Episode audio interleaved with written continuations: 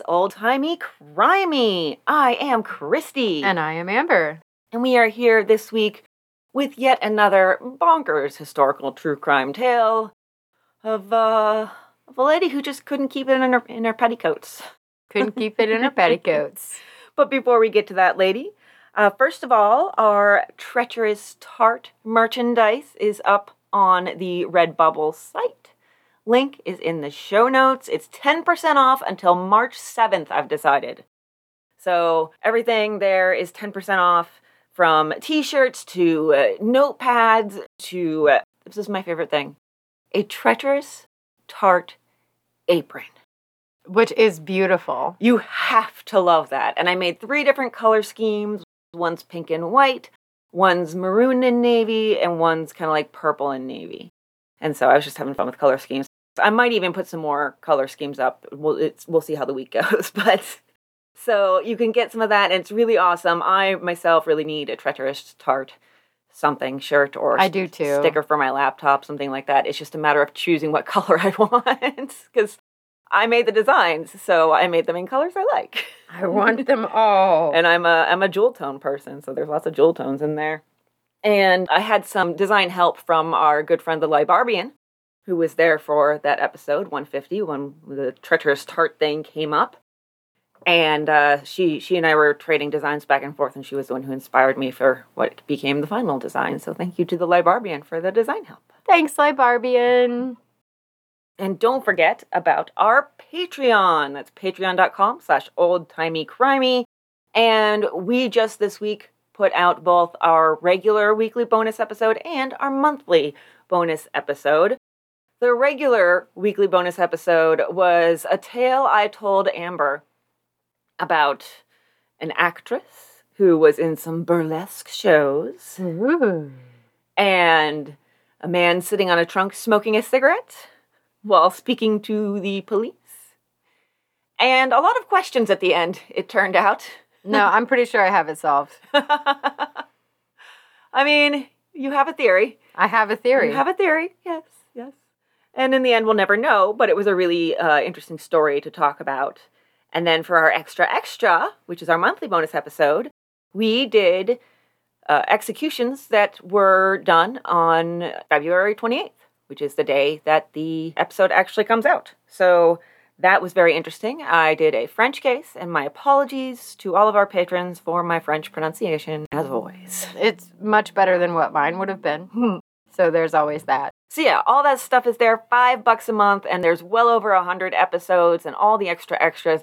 There's just so much content there for you to binge, and then you'll also get a shout out on the show, and you can't uh, you can't not love that. Everybody wants a shout out on the Yeah. show. So speaking of shout outs, I'd like to give a shout out to Andrew Noone. He is the author of Bathsheba Spooner, a revolutionary murder conspiracy. And he reached out to us to see if we'd be interested in this book. And I took one look at the synopsis and I was like, yes, yes, we are. And then he was kind enough to send us a copy so that we can use it on the show. And so thank you very much to Mr. Noone. I hope we do the story justice. I felt that the book was very well written. It was comprehensive. It was an amazing history lesson. And it really took you back to that time period and immersed you. You could just feel that he's already steeped in that history and he steeps you right along with him. Well, and you know what? I love it because even in some of my other sources, it would either tag his book as a source or I would see his book mentioned in the comments of almost every site I was on. Yeah, I think he's really the author who brought this story back to life. And if it weren't for him, we wouldn't have known about the story at all. I've never come across this story, and we have a list of over 250 different cases, and this was not on it. Well, it's it's largely lost to history because even though there is a claim to fame that we will get to towards the end, it's not mentioned. Yeah.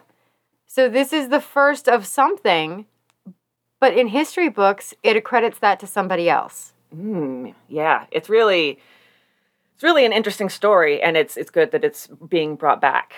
Um, and so we're gonna we're gonna have an interesting time telling this. And also, any other historical true crime authors, if you have a book and you'd like us to cover your book on the show and talk about the case that you, you know, spent it, probably at least a year of your life researching and writing, reach out, oldtimeycrimey at gmail.com, and we would be happy to take a look at it. Absolutely. All right, so let's talk about Bathsheba Spooner and her many, many, many, many men. She was a lovely lady. She uh, had some love to give and spread around. Her maiden name was Ruggles, so she was born Bathsheba Ruggles, which sounds like it should be a television show Kind of. for yeah. kids, but maybe about the Bible. Yes. 'Cause the you've the- Bible for kids. the Bathsheba from the Bible, and then Ruggles.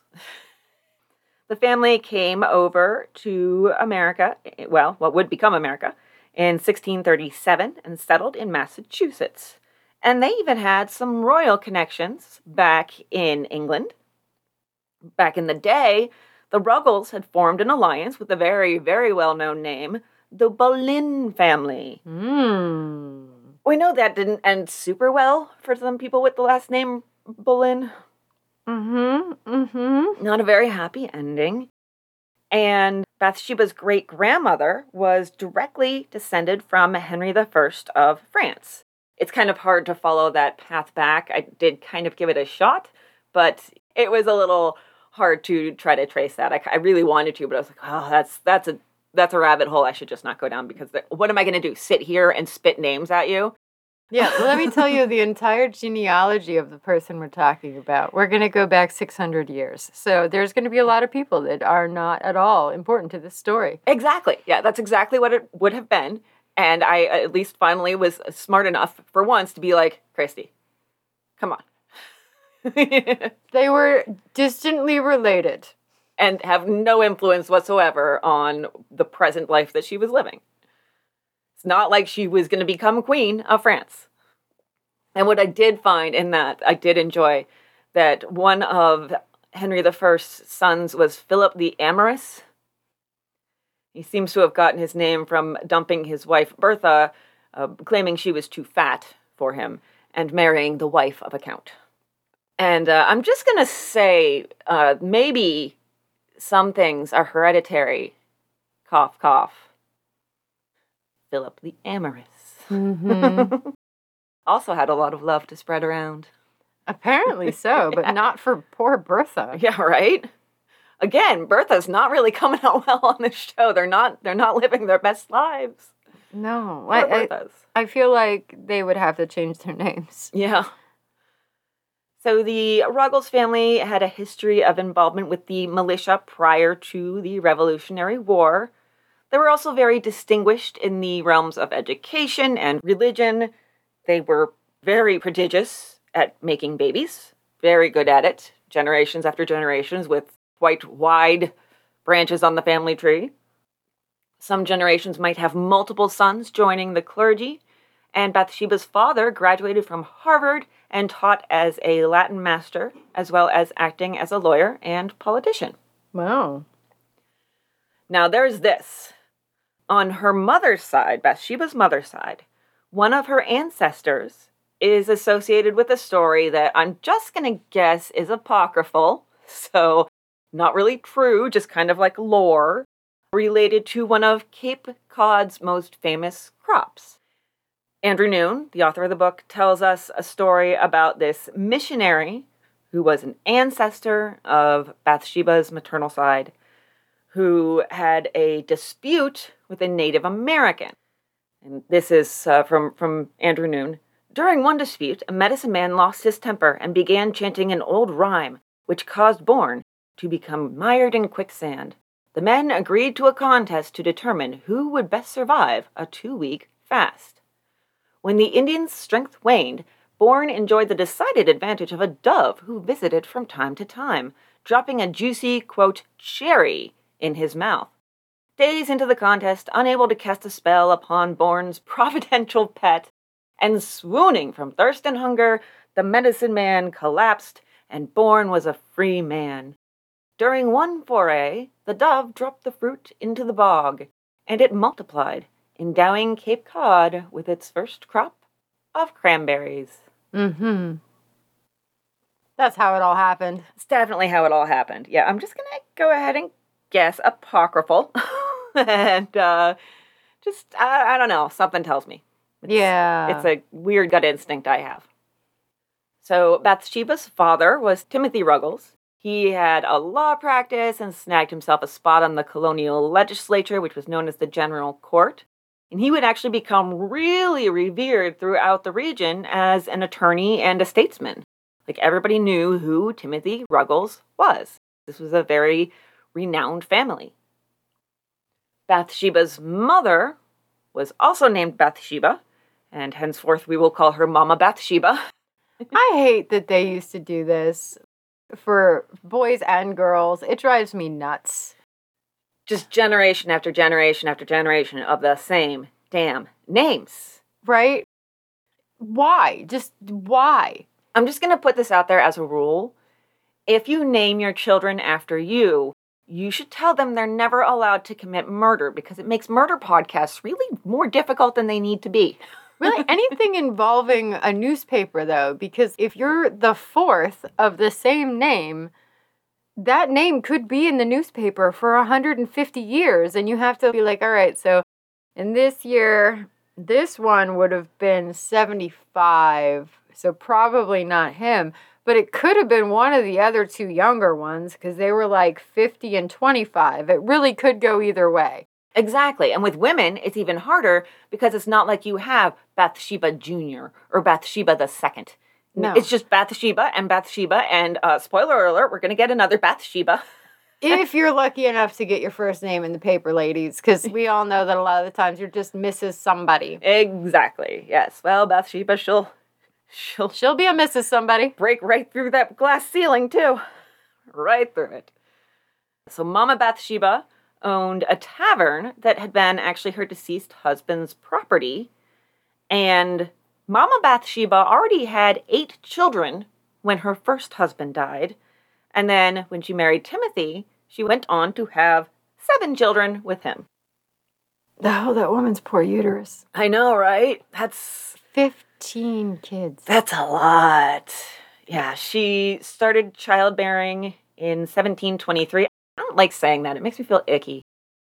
Anyhow. She had her first kid in 1723. yes, she was 20 years old and she had her last child in 1748 when she was 45 years old. So she was having kids for a solid 25 years. Ah. So out of that 25 years, she got about 10 ish years where she wasn't pregnant, but probably almost no years where she wasn't pregnant and or nursing. Yeah, I was going to say because at the time, the formula wasn't a thing. Mm-hmm. So she's probably pregnant and nursing for much of this time, or at least has one or two newborns. Yeah. The amount of toddlers running around. Jesus. Like my eye is twitching just thinking about the amount of mouths to feed and kids. And I mean, I guess it back then it's also a lot of like free labor, help on farms, help in the bar, whatever it might be. But good God, man, 25 years. yeah. Whew. It's a quarter of a century of having children. Well, and and then back then, so even now, 45 is a geriatric pregnancy. That's what it's considered. Yeah. I think even after 35? After maybe? 35, it's considered a geriatric pregnancy. But back then, 45, you're essentially elderly, just in general. Mhm. And to still be popping out kids at 45 is both impressive and frightening. Yes, it's very much both. Bathsheba was actually the next to last of these children, and she was daddy's favorite. Oh, so she was the last girl. Um, I think there might have been a girl after her. I can't remember specifically. Just I an unimpressive one, apparently. There's too many children to keep track of, so I didn't even think to Do the birth order, yeah. or write that down. When she was eight, the family picked up and moved from Sandwich, Massachusetts to Hardwick, which is about 120 miles. So that would have been a really big life change at the time. I mean, 120 miles now, you can do that in a couple of hours, depending on the types of roads and conditions and all that. But back then, mm, that's, that's going to take you a while. Yeah. actually, a lot of Timothy's family, his aunts and some siblings, joined in on the move over time. They were like, oh, okay, Hardwick looks pretty good. Let's go there too. But none of Mama Bathsheba's family did. So she was uh, kind of lonely. And it's, it's, it's sort of understandable because her family had been really instrumental in settling the Sandwich area and had lived there at that point for 150 years. So that's like her homestead. Yeah, that's her that's her ancestral home, literally ancestral, many ancestors. And she's just been uprooted and when you take a big tree that's been uprooted, it doesn't go well. Yeah, exactly, exactly. And uh, Noone in the book refers to some suggestions over the years that this fact may have caused some upset in the household, which might, depending on your point of view, have been part of shaping young Bathsheba and explain some of her eventual actions, but he also is careful to note that this might just be presumptuous on, on everyone's part to assume this because we don't have too many concrete details.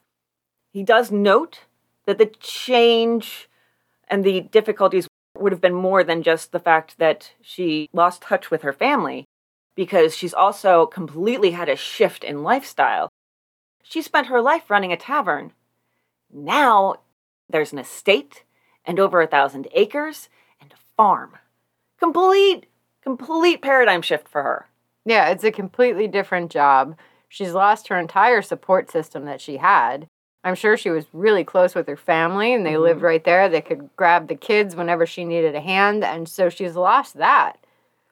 She she gave up everything on this move. Yeah, yeah, her entire system. And Timothy seems to be doing just fine. He has a lot of uh, hobbies and things he enjoys on this estate. Fuck you, Timothy. Sorry. He had a deer park of his own design. A yeah, yeah, yeah. There was a period of time um, it wasn't in this century. I think it was the end of the 19th century when deer were almost extinct, and that surprised me. But it, it's they were they were rarely seen, which is weird to think now that we're like out on the deck yelling at them for eating our garden in the summertime. so he had the deer park. He had a stud farm of prized horses, uh, a dairy herd, an orchard. Apparently, he also kept hounds. The family had three of the best pews in church. Oh my my. Aren't we fancy? Quite fancy. So their family was really like the family to know. But there's a couple more distasteful accounts of the relationship between Timothy and Mama Bathsheba. We have no way of verifying whether or not Mama Bathsheba served up Papa Timothy's favorite hound for dinner one evening. It's just a story that goes around. I'd believe it. Just like the stories that go around that, you know, he had a wandering eye and wandering hands and wandering penis. Yeah, no, I'd believe it. I'd believe it. I, I really would, because she's probably petty as fuck right now because she uprooted Des- her whole life. Deservedly so. She she deserves to be a petty Betty, which yeah. is funny because Betty is a nickname for Bathsheba. so she's being a petty Betty because I mean her husband is has uprooted her whole life and has taken any joy she had, but he has all of these things and all of this stuff to do and maybe is stepping out too. So yeah, she's she's a little spiteful and she she petty betty some doggies too. That that's pretty that, that part is pretty horrifying though. It is pretty horrifying. There's petty and then there's psychotic and when you're serving up somebody's favorite dog for dinner, I think you're you're kind of really you nudging that line a little bit. But sometimes the best parts in life are walking that line. that's that's an Amber thing for sure. You would have been right there at Mama Bathsheba's shoulder, like, do it, do it. You know he deserves it. I would. you would have, and I would have been like, no, but the puppy. No, I don't think I'd do it to a dog. No, not.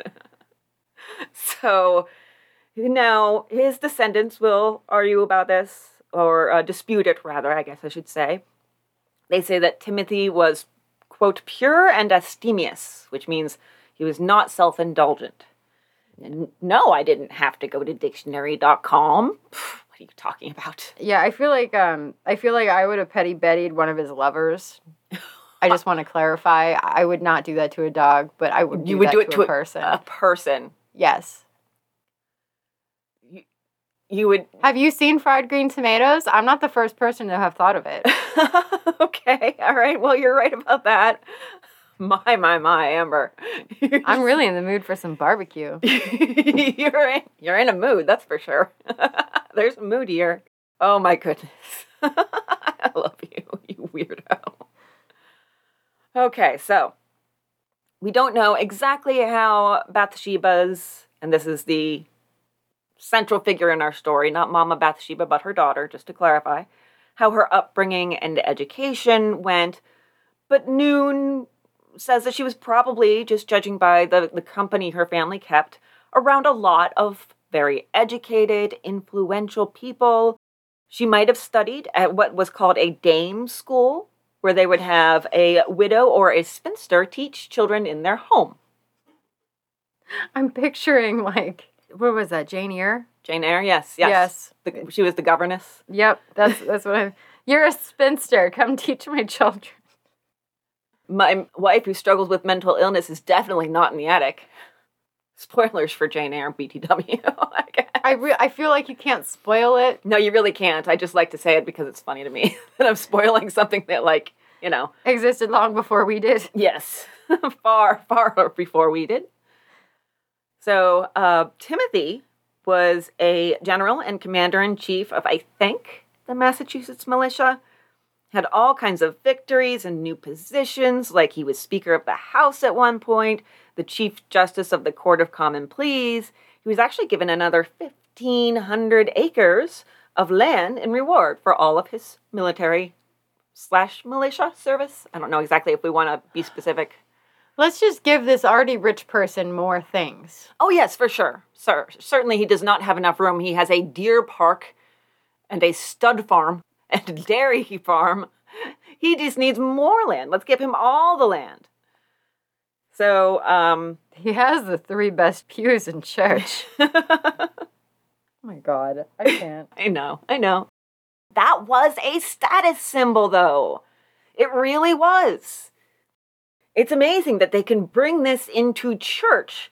How your status in the community, financially and reputationally, is reflected in where you sit for the sermons that are supposed to be about things like, oh, I don't know, humility.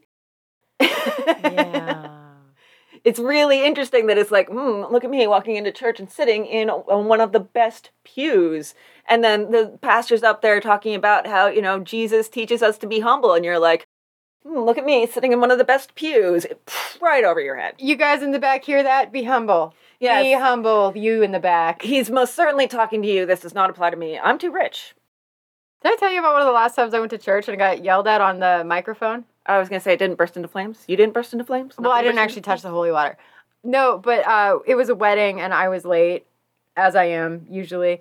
And I, I just like snuck in the back and there was this mural on the ceiling.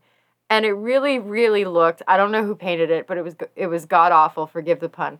Um, it was like Jesus, and I think he was supposed to be carrying a Bible, but it looked like a box of cornflakes. And his other hand kind of looked like it was holding a joint. All right, so I am like, I, I sneak into this wedding and I'm just staring at the ceiling and giggling very quietly. I'm, I'm not trying to draw attention to myself, but it really looks like stoner Jesus, huge, all over the ceiling.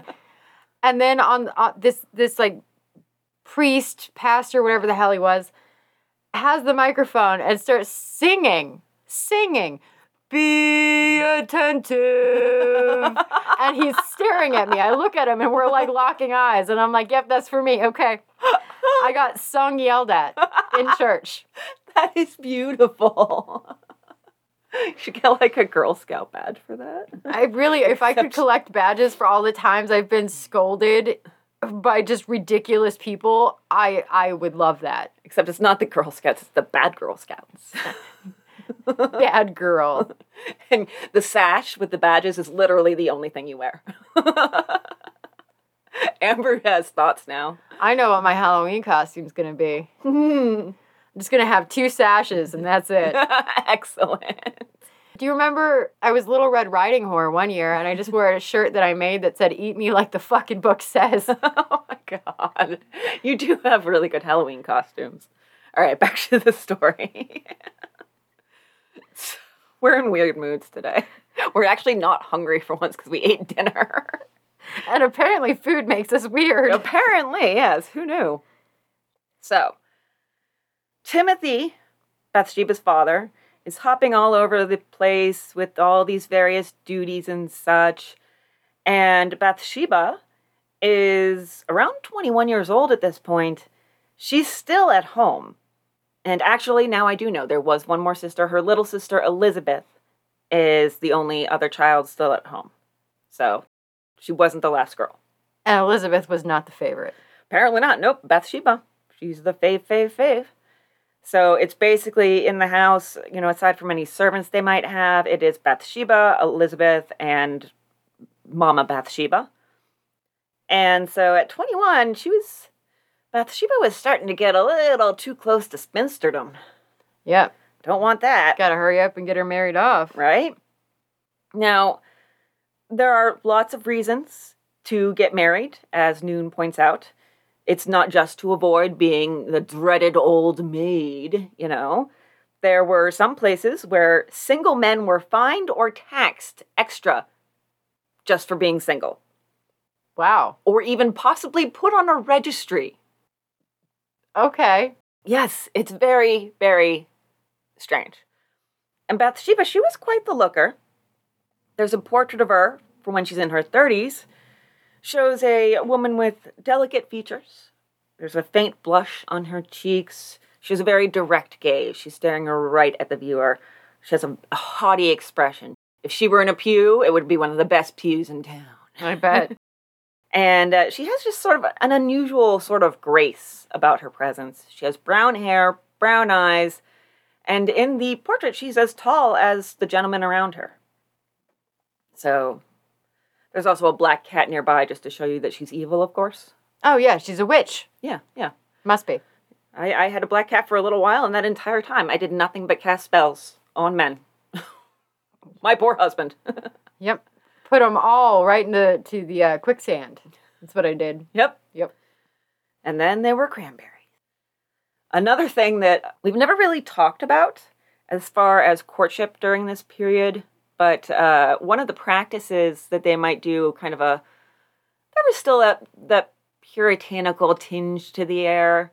And so what they might have done is some bundling. Bundling. Bundling. Like how you save on your car insurance. with Geico. Yes. 15 minutes or less or something. I don't know. So, a young lady and her prospective suitor would get to spend a night together prior to marriage. It would be in her family home. They would sleep in a bed together, fully clothed. Although she would probably always, but generally at least, be bundled with sort of breeches tied with a knot underneath her regular clothes. So they could spend the night in the bed together and talk and whisper, but he can't get out the goods. Or at least that's the plan. Yeah, I feel like that probably didn't work out very often. But it's so awkward when it's in like the family home, especially like a lot of these family homes might be shared spaces for sleeping. Oh. Right? I mean, not necessarily this one because they they had a pretty big place, so she might have, very well might have had her own room, especially when only living with like her mom and her sister. But yeah, in, in many homes where this was done, you know, your mom and your dad might be sleeping like right across the room or something, or siblings. Staring at you the whole time. Right? Exactly. We don't know if she did that. It's just it's just really fascinating little tidbit. Meanwhile, there's sort of uh, the winds are shifting in the colonies. Her dad is kind of starting to lose status because more and more colonists have started considering independence as legislation comes from England that they feel is unfair. Meanwhile, Timothy Ruggles stays a loyalist. They call them loyalists, they call them Tories, somebody who's still loyal to King George over in England and does not believe in any of this, you know, ideas about revolution and hogwash like that. It's nonsense. But more and more, he starts being in the minority here. In 1765, Bathsheba finally got married. This was to Joshua Spooner. His family history is quite a bit hazier than hers, so we don't know a ton about them, but the two of them, once they began their household, they moved 14 miles south to Brookfield, and she had a sister already living there. So that was pretty handy. She had a support network in town, so not faced with the same fate as her mother. Joshua made money via land speculation. This was really common in the day because there was a lot of land to speculate on. I mean, it wasn't like now when every single part has been snapped up until you get to the middle of the country, and even then some. He made a decent amount of money. And so the same year they settled in Brookfield, they bought a 16 room inn and tavern, tavern, or possibly her parents, the Ruggles, bought it for them. It's uncertain. Well, I actually have that that Josh's parents were wealthy as well. So like It could have been everybody chipping in for this tavern. yeah, because I believe he he was the son of a wealthy merchant is how they put it. Um and I mean they probably sat in at least the second pew Oh, yes, at least. Absolutely. Nothing else will do but the second pew. or else it will not do. oh, man. Perfect. Yeah, so I don't think we know for sure, but we do know that they got themselves, you know, a tavern where lots of fun stuff could happen. According to Andrew Noone, the average tavern during this time period in the 1700s, uh, you would have court, so cases would be tried and adjudicated. You would have elections, so vote and get drunk, or get drunk and vote. Why not? Why not? Concerts, lotteries, and other entertainments like quote unquote freaks and ventriloquists.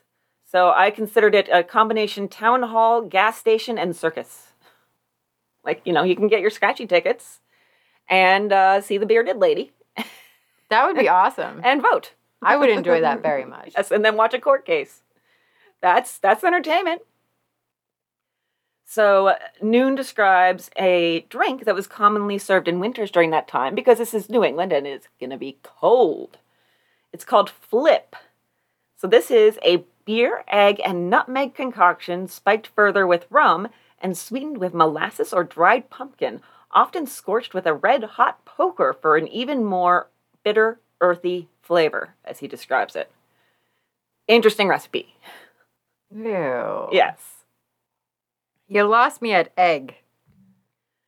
I've seen so many drink recipes from even the 1800s and the, the early 1900s where they put a damn egg in it.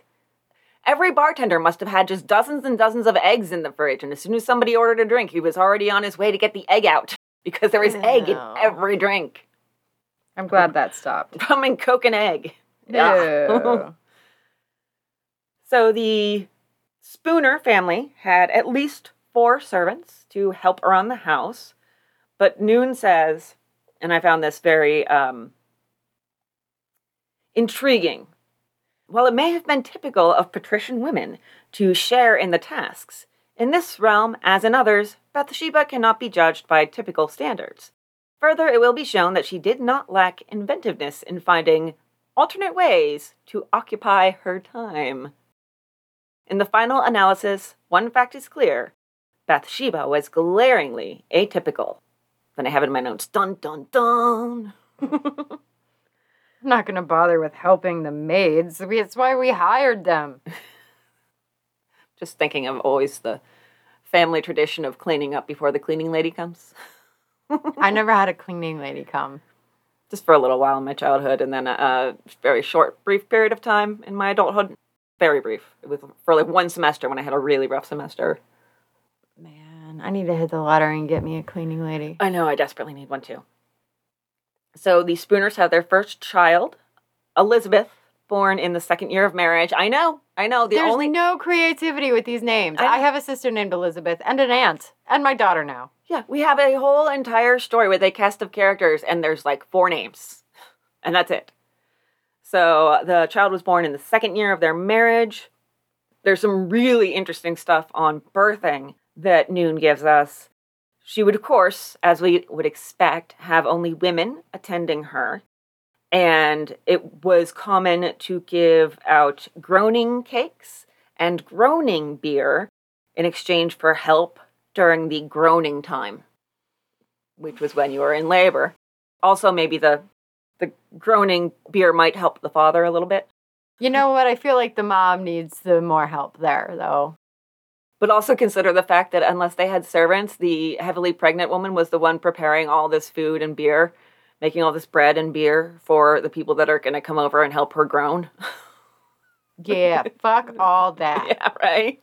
I tried making one loaf of bread during the pandemic, and that was that. I had I had this thing when I was pregnant that if my husband would ask me for anything I didn't want to do, I would stare at him and go, "I am growing a foot." and then he would just leave me alone. And like I know I'm I'm not pregnant anymore, but I really wish I could still just yell that at people randomly. Would be nice if you could get that bonus without the actual issues of being pregnant. No future groaning. Yes. The Spooners had baby Joshua in 1770, baby John in 1773, although he died after three weeks. And in addition to that loss, everything's really not sunshine and roses in the Spooner family because of this political schism between them. As we said, Bathsheba's father Timothy was a staunch loyalist to the crown, and it looked like Joshua Spooner started having some more patriotic, patriot leanings, I guess we would want to say. So Bathsheba was loyal to her father, who was loyal to the crown, so her politics were on one side and his were on the other. That can cause some dissension in a relationship. And her father was also starting to be more and more of an island with his loyalist loyalties.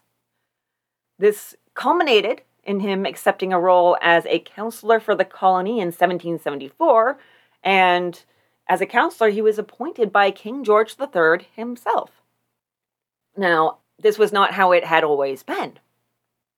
The colonies had been more self governing prior to this. Counselors would be chosen by the general court. But the king started to see, like, uh, these stirrings of independence revolution. He was like, I better put my own people on the council so I can make sure that my agenda gets stuck to. Meanwhile, Bathsheba was pregnant with baby number four and living away from the tavern. And her neighbors, they were privy to her political leanings. Noone said, quote, Most of her neighbors were patriots, and even if she could have kept her political beliefs to herself, which apparently she could not. Whenever any of these neighbors met her, their recognition of her was less Bathsheba Spooner than Bathsheba, daughter of Timothy Ruggles. I like the sarcasm in there. you know me, I like a good sarcastic, especially when it's set off by M dashes like that. Mm. This is another terrible marriage here between Bathsheba and Joshua. There are hints that there could have been abuse, but we don't really have any corroboration on that fact they just really didn't like each other. They didn't get along. And a contemporary said, in retrospect, very little harmony and cordiality has subsisted between her and her husband for many years. She has long cherished a hatred in her bosom. Well, okay, so I had in my notes that her dad, Timothy Ruggles, eventually got like forced to flee to Canada. Yeah, first New York though. Yeah she wanted to go visit him because it's her dad. She's her dad's favorite kid. She's really close. And her husband forbade it. Mm. That being said, Bathsheba was independent, strong willed. Like she's been raised to think for herself, which was super uncommon at the time because as a wife, you're supposed to be just quiet and dim and in the background. In the background and just listening to whatever your husband says. And she is not that lady. And I think that's part of it. But there was also rumors that her husband was a drunk and he would get drunk and then become physically abusive when he came home. Yeah. I mean, it sounds like that was entirely possible. And we've had a couple cases we've talked about in recent times where abuse was just kind of the norm. Yeah. You know, the, the quote from the Gouffet case about you know women being like meat the more you like smack them the tenderer they get whatever that was yeah it was, it was pretty much like the more you beat your wife the more she'll obey yeah yeah well because you're literally beating her into submission. Quite literally, yes. So, yeah, it's not a really happy household. And you can see this as just a, a reflection of the larger conflicts going on in each colonial town during this time period because you had a political upheaval and lots of passion regarding where your loyalties lie and where your neighbors' loyalties lie. And so the Patriots and the Tories had a lot of strife between them. Towns are also becoming unsettled. It's not happy times really anywhere because everybody is being forced to pick a side. And there's just a lot of passion surrounding this because it's your future and existence on the line and self government and independence. These are things that are being taken away. Or for people who are loyal to the crown, it's sort of like your, your history being taken away and the person you trust as a leader being, you know, threatened to be taken away. Yeah, and th- and this was really a case like I think that at the time everybody knew it was going to come down to a fight and you kind of almost had to take a tally of who was on which side to know who was going to be your enemy. What sides did you have to watch your back from? Mm-hmm. Mm-hmm. Especially when there's, you know, discussions of different activities that they could perhaps do going on in taverns and such. You really don't want the wrong person overhearing it. So you have to know what people's political leanings are. And it was, yeah, it was a very, very divisive time. We don't know anything that we don't know anything about that. no, not at all. Don't know, don't know how that feels. As an example, this was a, a fabulous story that Noone told. I mean, well, not fabulous for one person.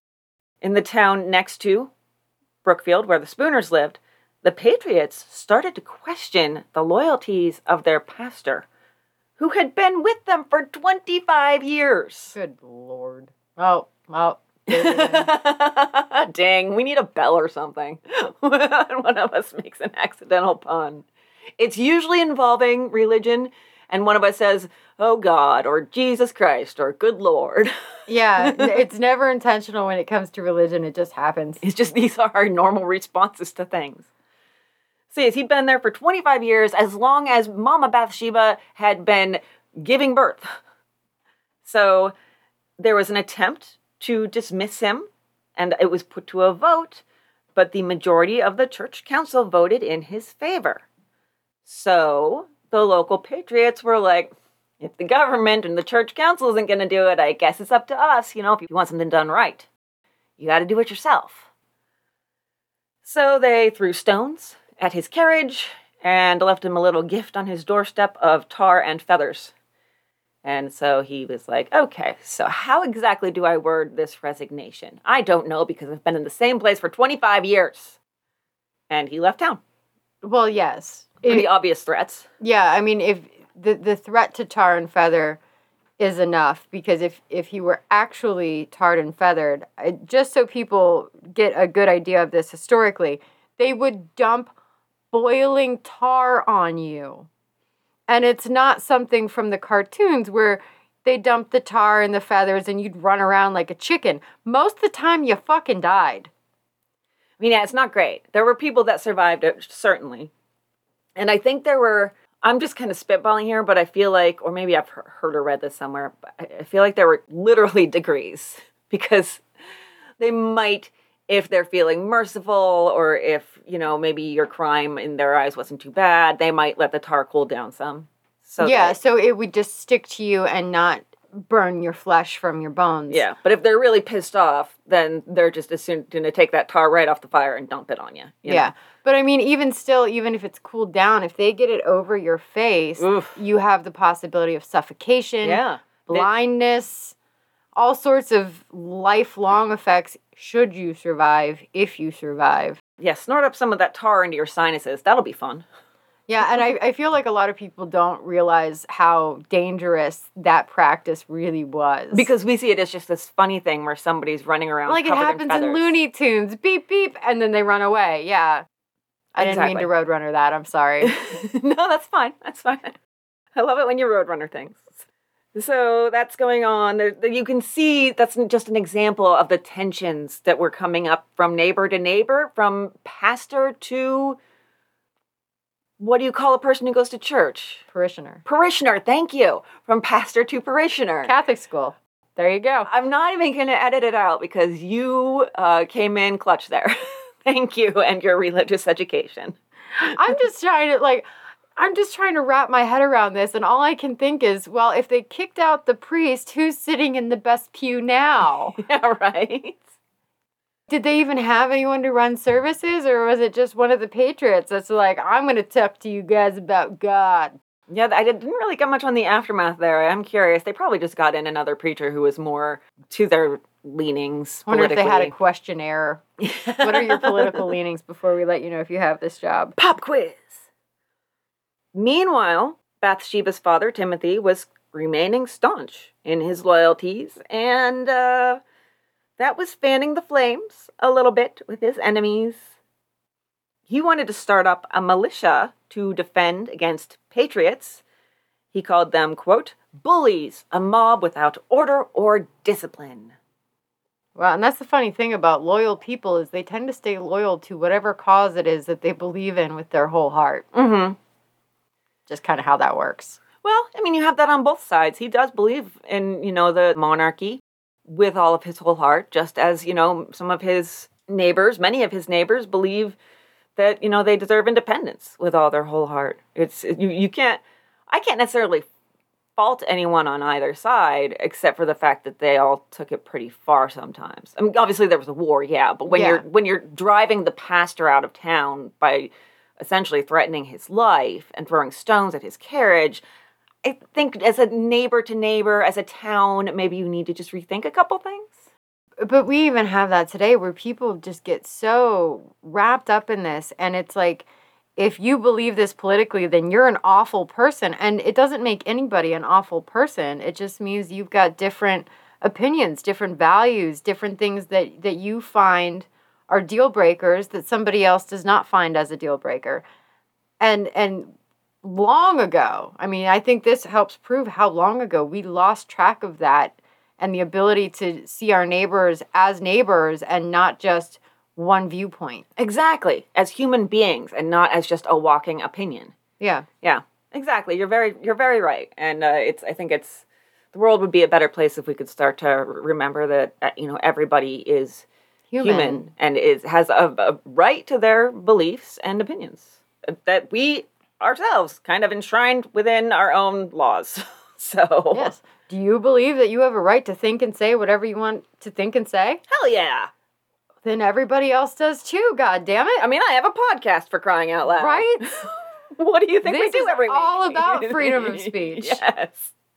The government cannot shut us down, and they wouldn't really bother. We're not big enough. yeah, but they could, they really could if they wanted to. Yeah, actually, they kind of could. Yeah. Anyhow, so the this Bathsheba's father's stance against the Patriots did not end well for him.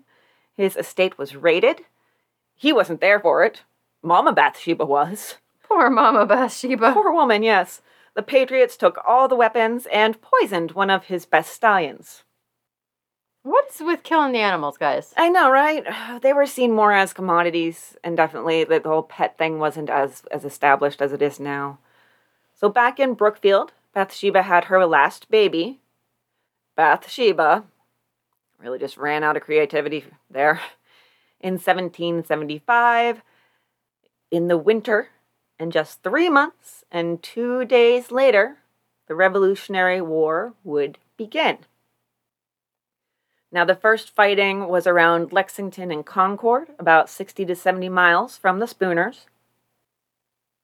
That's still too close for comfort, in my opinion. I mean, considering how slow people had to travel that day, it's, it probably felt a world away, you know? And you wouldn't even, you might not even know about it for a couple of days until word slowly spreads out. Yeah, but I mean, like now, that would be terrifying. Oh, yeah, now I would not like that, no. No. I don't I don't want any battles within many hundred miles of my house.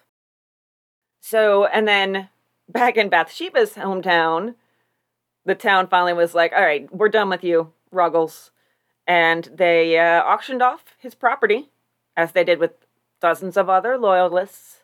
His property included 30 horses, 30 cattle, sheep, swine, and most of the estate his wife was allowed to keep the house for a little while. And Two months after that, Ruggles fled off to New York, which was there were more safe havens for loyalists during the war, but he was essentially living in exile. You know, he was Napoleon Bonaparte on Elba. So, some little anecdotes that Noone gives us about the war. This, this one is. Hmm. Oh boy. All right. Quote Only the dead found reprieve, but even at its last, the body might still suffer indignities. Also in Pennsylvania, the story was about Pennsylvania. Lieutenant E. Elmer wrote in his journal of a scene something diverting, though of a tragic nature. Soldiers from New Jersey had dug two graves from the frozen earth and returned with their bodies, only to discover that Pennsylvania soldiers had used the holes to bury their own. A heated dispute ensued. The Pennsylvania regiment refused to disinter their men, so the New Jersey soldiers dug up the offending corpses, throwing them under a heap of brush and stones. There you have it, Pennsylvania and New Jersey. We've been at war for almost 250 years. oh my gosh. Now we're going to move to a little bit north of Salem, uh, the town of Topsfield, and talk a little bit about the Ross family as another character is about to enter the world of the Spooners. Yeah, he is. Yeah, he is. He's going to enter something. So the Ross family sent several family members to the first battles, and they probably lived off of income from the orchards on their farm. Noone points out that they wouldn't have necessarily sold just the fruit, but alcohol made from the fruit, like cider, applejack, perry, brandy, and naturally wine, of course. So Ezra Ross the Ross family had had 16 children all told, and Ezra was the youngest surviving child at this time.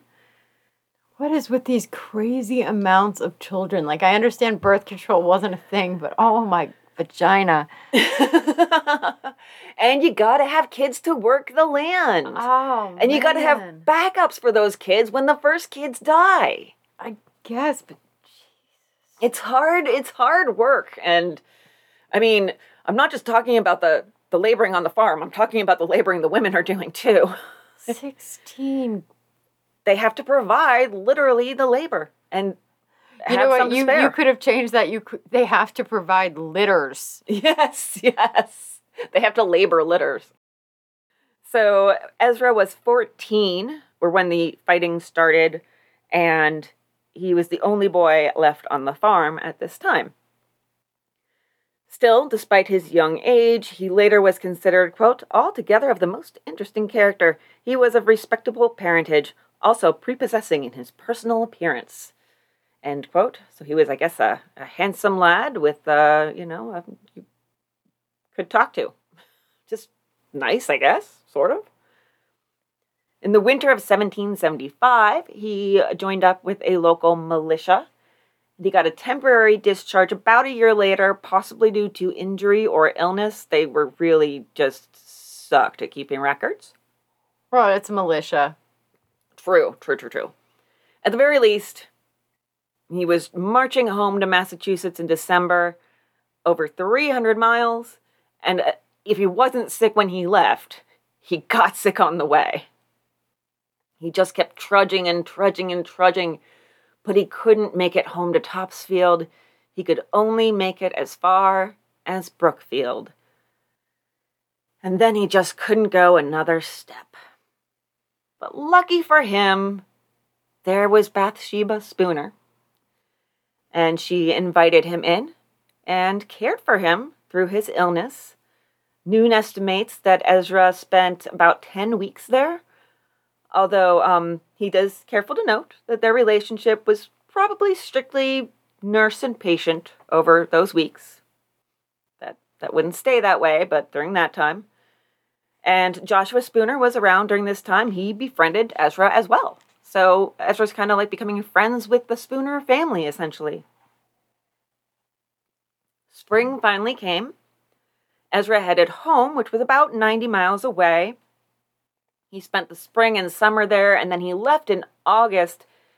It seemed like he was supposed to go back to the military, maybe, or militia, but he seems to have gone back to Brookfield and Bathsheba's home for a few months. So his military records have him serving during that particular time period, but since he was with the militia, he didn't necessarily have to be with the army during that time. And people, we have like records of people spotting him in Brookfield during that period, other records, including his signature on documents that place him there. So we're pretty sure he was like, yeah, I'm going to go back to the war, and then went to Brookfield, to Bathsheba. And the following summer, he would tell his story to a reverend. And this is in my words. I wanted to put this in my words. Mrs. Spooner was heading to her hometown, and I was feeling, you know, pretty low. Before she left, Mrs. Spooner asked me, Why the long face? I said, Well, you know, I'm homesick, duh. She said that, in her humble opinion, I just wanted someone to live with. I said, Yeah, sure, that, that'd be nice. She asked if someone like her would be nice to live with. I said, Well, you know, if you like the idea, then I like it. And then when she came back from Hardwick, and here I'm going to go into direct quotes quote, she gave me an invitation to defile her marriage bed, which I accepted, end quote. Yowza. It's, it's interesting though because it, it's it's misspelled in the original documents as e- expected instead of accepted. Both could be possible. I expected her to ask me to defile her marriage bed, but the more logical, I think, is accepted. And also with spelling back then. I mean, I found recipes back then, and um, I'm going to just spit all over the microphone when I do my recipe. Oh, that's going to be fun. There's all the uh, F's for S's. so the uh, everything was a little different as far as the language was concerned. So, yes, she asked me to defile her marriage bed. Now, that I dare anyone to go into a bar and use that as a pickup line. Or just put it on your Tinder profile. I don't have Tinder, I mean, but I'm tempted to try it as a pickup line in a bar. go for it. So we know all this was going on, this uh, hanky panky, I suppose, at least in November, if not sooner. A housekeeper stated that the two of them were in bed sometime during that month when Joshua was away, but Joshua came home early and surprised them, just like every single story of a cheating spouse you've ever read. Cross centuries. It's like they started the trend. Bathsheba had to hop out of bed to let him in. So she hops out of bed with her young lover, might I add, and goes and uh, lets her husband into the house. he was like half her age. At the time that he was 16, she was 32. Yeah, they were. There was quite the age difference in there, and it was. uh It's a little weird, I guess. Though he is like you know seeing war. Yeah. I mean, I don't like the power differential in the age difference, but if we're gonna let people go to war, So this this is like way back when um, I was I was joining the Air Force a long time ago, and uh, I was not quite eighteen, but I was going to MEPS to get all the the testing and the physicals and all that. So basically, I'm signed up for the military, but I'm not old enough to go. mm-hmm. And I remember stopping at this little shop in MEPS and trying to get a pack of cigarettes, and I, I knew that I was going to get carded. And the guy just looks at me and he goes, If you are old enough to sign up to fight for our country, you are old enough to do whatever the hell you want. And just hands me the cigarettes. And I was like, That was cool. nice. Cool. And it's it's kind of true, you know. So this is going on. They're uh, you know knocking colonial boots or whatever, and now colonial boots. Show subtitle? Probably. We'll see. And Noone tells us that there were in Massachusetts a total of 40 divorces during the period of 1639 to 1692. So that's uh, less than one year in a whole entire state slash colony, I guess colony at the time that number would almost triple in the next century or so. It, it was over 200% more or 250% more, but still, the circumstances are not in Bathsheba's favor, as she has to. I'm not going to go into the nitty gritty details, but basically, she has to have two reasons to divorce him, whereas he only needs to have one. She doesn't have any reasons. Maybe the abuse might help, but. Mm, she, she doesn't have anything she can prove. So the abuse is rumored. We don't have evidence. There were also rumors that Joshua was sleeping with some of the servants. No evidence. Rumors are not good enough coming from a woman at this time. Oh, certainly not. Yeah. You would need hard proof. She had none. And not to mention, of course, there's the stigma. Oh my God. It was nearly impossible for a woman to get a divorce. And when she did, she was kind of considered a, an oddity, an outcast. I mean, even, God, even in the 90s, for God's sakes, I had this group of some of the popular girls when I was in high school. I think I was like a sophomore or junior or something. They invited me over to watch uh, a movie at one of their houses after school one day. And I was like, oh, yeah, like this was the first. This never happened. I would talk to them occasionally in the halls or in class, but we weren't friends. We didn't do things outside of school. And so it was like four or five of us girls. I think we were watching Romeo and Juliet, the one with uh, Leonardo DiCaprio. And um, somehow we get on the topic of divorce. And I figure out that none of their parents are divorced. But I believe one of them, her parents were in a bad state. Their relationship was not going well. And so basically, it became, instead of watching the movie, it became an hour and a half of them questioning me because my parents had been divorced since I was in eighth grade about how divorce worked and how I felt. I did not like it.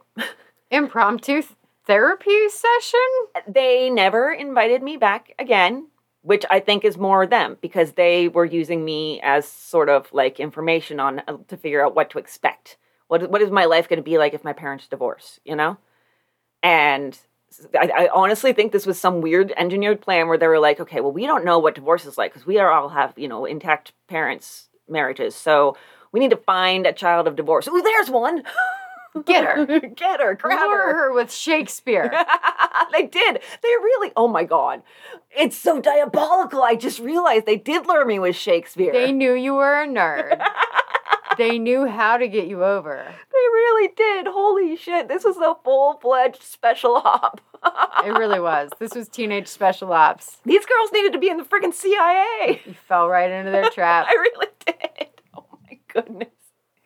Oh, it's amazing with the, the luxury of hindsight and somebody else's, you know, looking at the situation, how clear some things can become. that is incredible. Okay, so divorce, stigma in uh, the 1700s, and um, a reason for people to want to briefly socialize with you in the 1990s.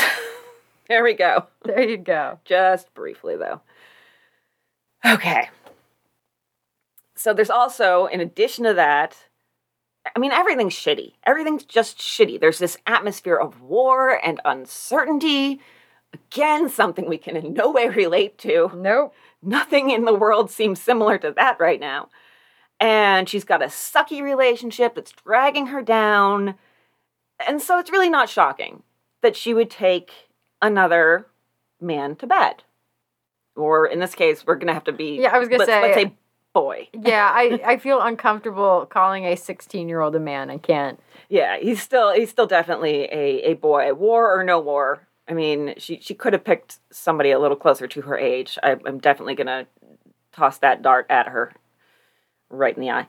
So, um, the uh, Noone says towns were full of women, children, and old men, devoid of most males in their youth, who returned only for brief periods between battles. The uncertainty of the war's outcome contributed to the general malaise. An eventual British victory might make life unbearable, but an American one promised little stability. So, at least for a little while, depending on what changes and who wins the war, your life's just not going to be good. The future is not looking bright, and you don't have to wear shades. so, so this is kind of the state of things. And then along come two other soldiers. These are Brooks and Buchanan. They are prisoners of war from the British Army who had been captured and then they escaped capture. They seem to be heading to Canada, at least that was the plan. As they were passing by the Spooner house, somebody called out to them. This was Alexander Cummings. He was a British Army deserter who was living in the Spooner household and doing odd jobs for the family. It's really a crazy mix. It's an insane mix of all these different soldiers, some deserters, POWs, militia, deserter, not sure what to call Ezra, but it's just this weird, like, let's just invite everybody into the house and then, you know, uh, into the bed. Because he was very likely uh, had a relationship going on with Bathsheba as well already. Well, so Bathsheba openly admitted to at this point just having a complete and total aversion to her husband. Mm-hmm. Did not want to be near him. But here's all these sexy soldier men. I don't know when I'm going to see another gentleman. Come on in. Yeah, basically just walk past her house and you're in, especially dressed in a soldier's uniform. Maybe you got to swing the hips a little bit. Maybe, little. yeah. Yeah. A little pop in your step. so Alexander Cummings invited these men in, and he said that Bathsheba had a special fondness for the British Army since her family was in it. This is entirely speculation on my part, but I kind of wonder if maybe Cummings was tired of her or was trying to foist her off on somebody else in some way. Like I said, just total speculation, but it's strange when you have a setup like that where you're doing odd jobs for the family and you're sleeping with the wife, you're getting some on the regular. It's strange to invite potential competition for that in and be like, oh, well, he wanted the out. yeah, I think, because I bet the more he worked there, the more he and Josh maybe had a couple inside jokes or something, and he's like, "This feels so wrong. I need out of this." yeah, he's he seems to have a, a moral compass here, and so he's trying to get out of it without, you know, at least at least get out of the relationship and just kind of like replace himself with somebody else. He's like, oh, they're soldiers. She likes British soldiers. Hey, hey guys, come in, come in. I got a lady. Uh, you're gonna want to go upstairs and take your pants off. But well, no. Also, though, just like brother in arms, yeah, you need a place to stay. You need a place to hide. She's your lady. Yeah. Yeah, that's true. That's true. So it's just that's just yeah, my my thought is that this wasn't just him being friendly or nice. This was also him trying to get back onto a little bit more of a straight and narrow path and and feeling uncomfortable with the situation, something along those lines. It's It was just a win-win Yeah. in a lot of ways. just a guess. So the soldiers, Brooks and Buchanan, had breakfast with Bathsheba. It's noted that they would have been eating from the same wooden trenches with a single drinking glass between them all. That was very common and had been for quite a long time.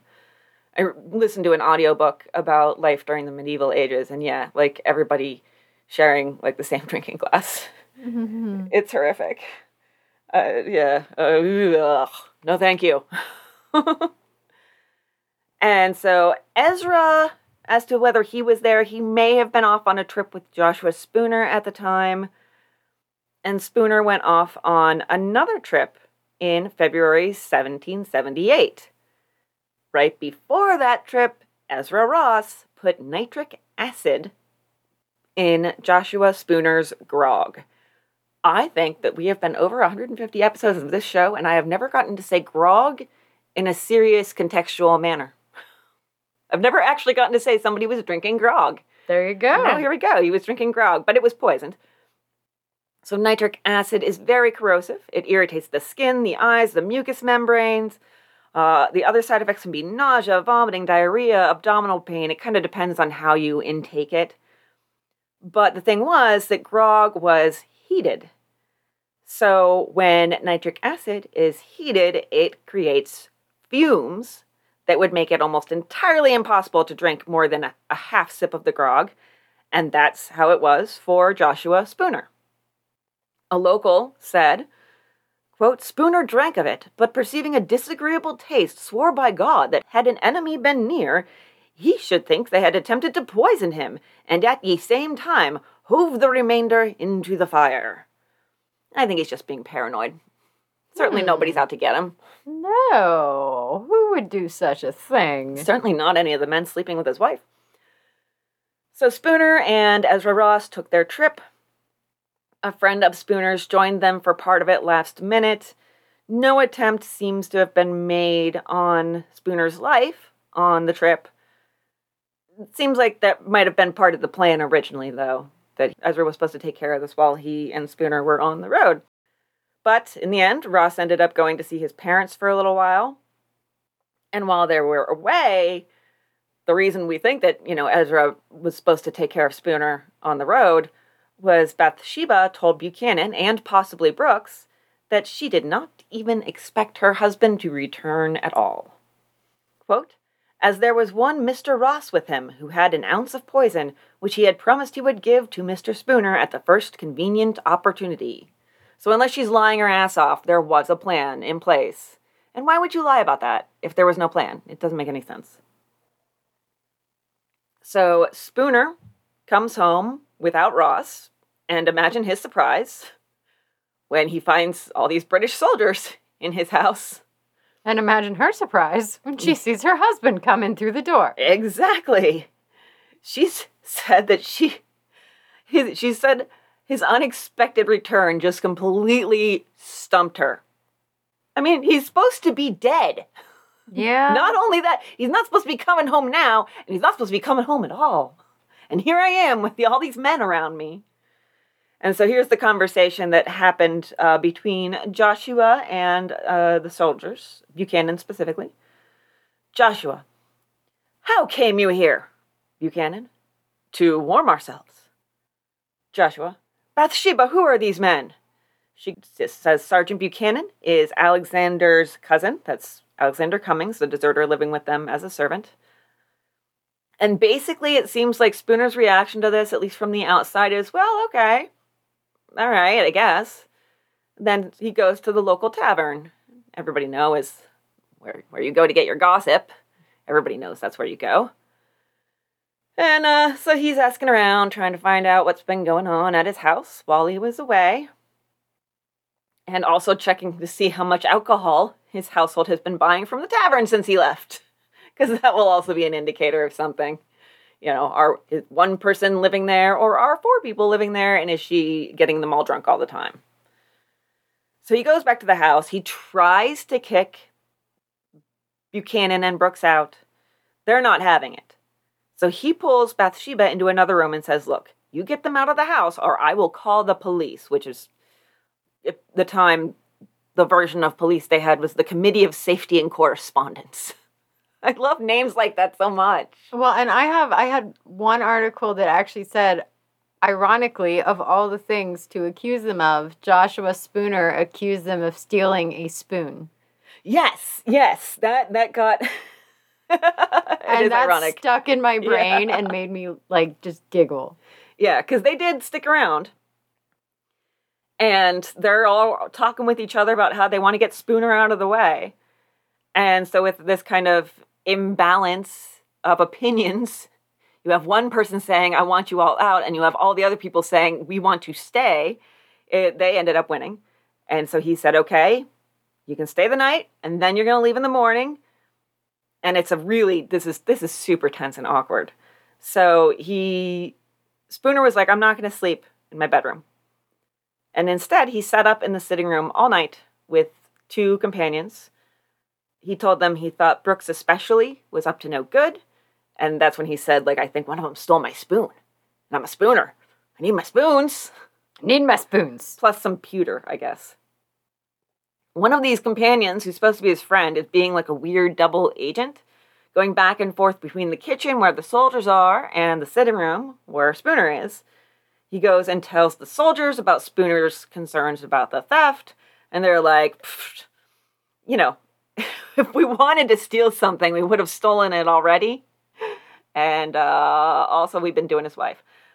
They searched for the spoon, and Joshua had just left it somewhere.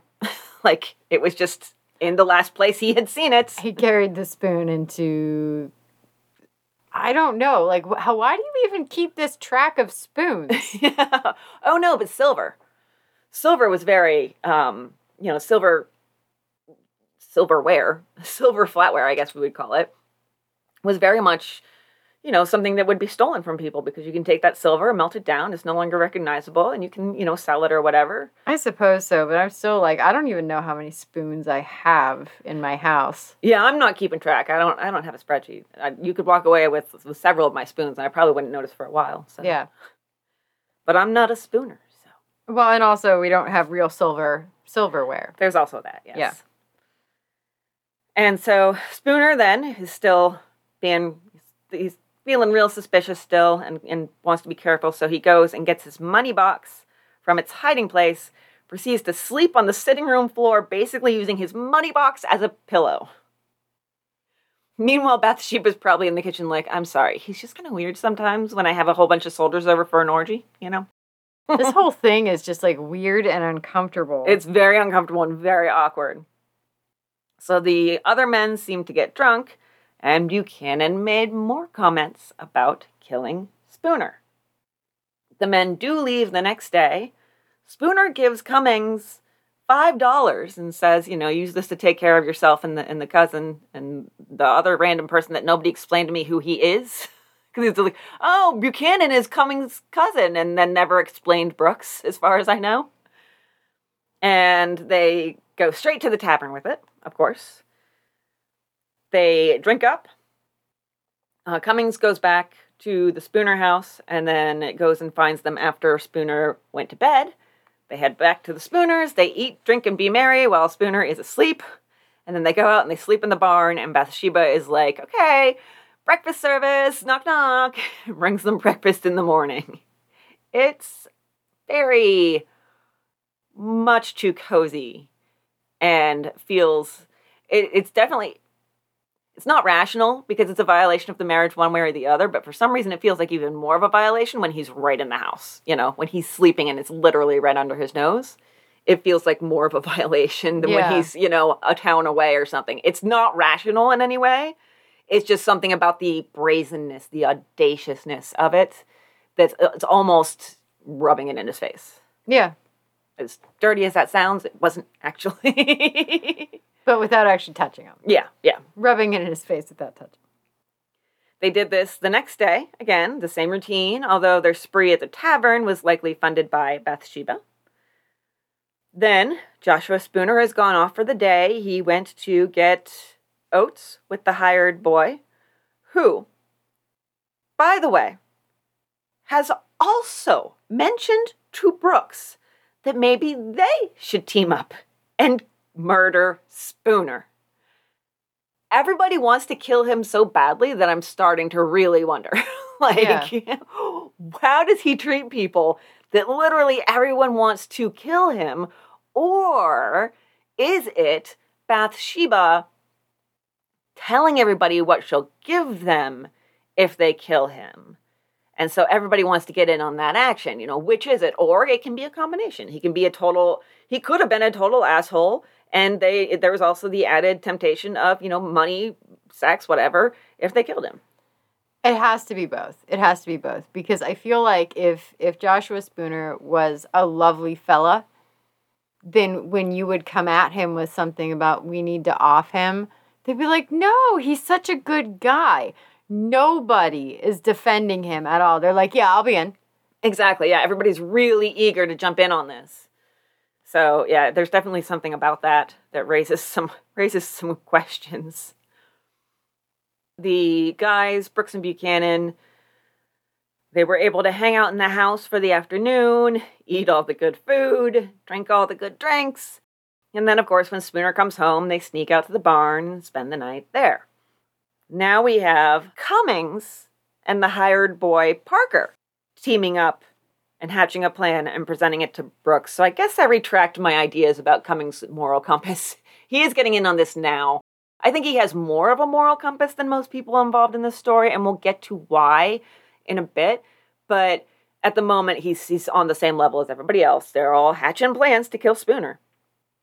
So the plan that they present to Brooks is to kill Spooner while he sleeps in his bed, and then Bathsheba will give us a whole bunch of stuff. She'll give us Spooner's watch, his buckles, some some cloth that we can make a suit of clothes out of, and a thousand dollars, which is twenty thousand dollars today.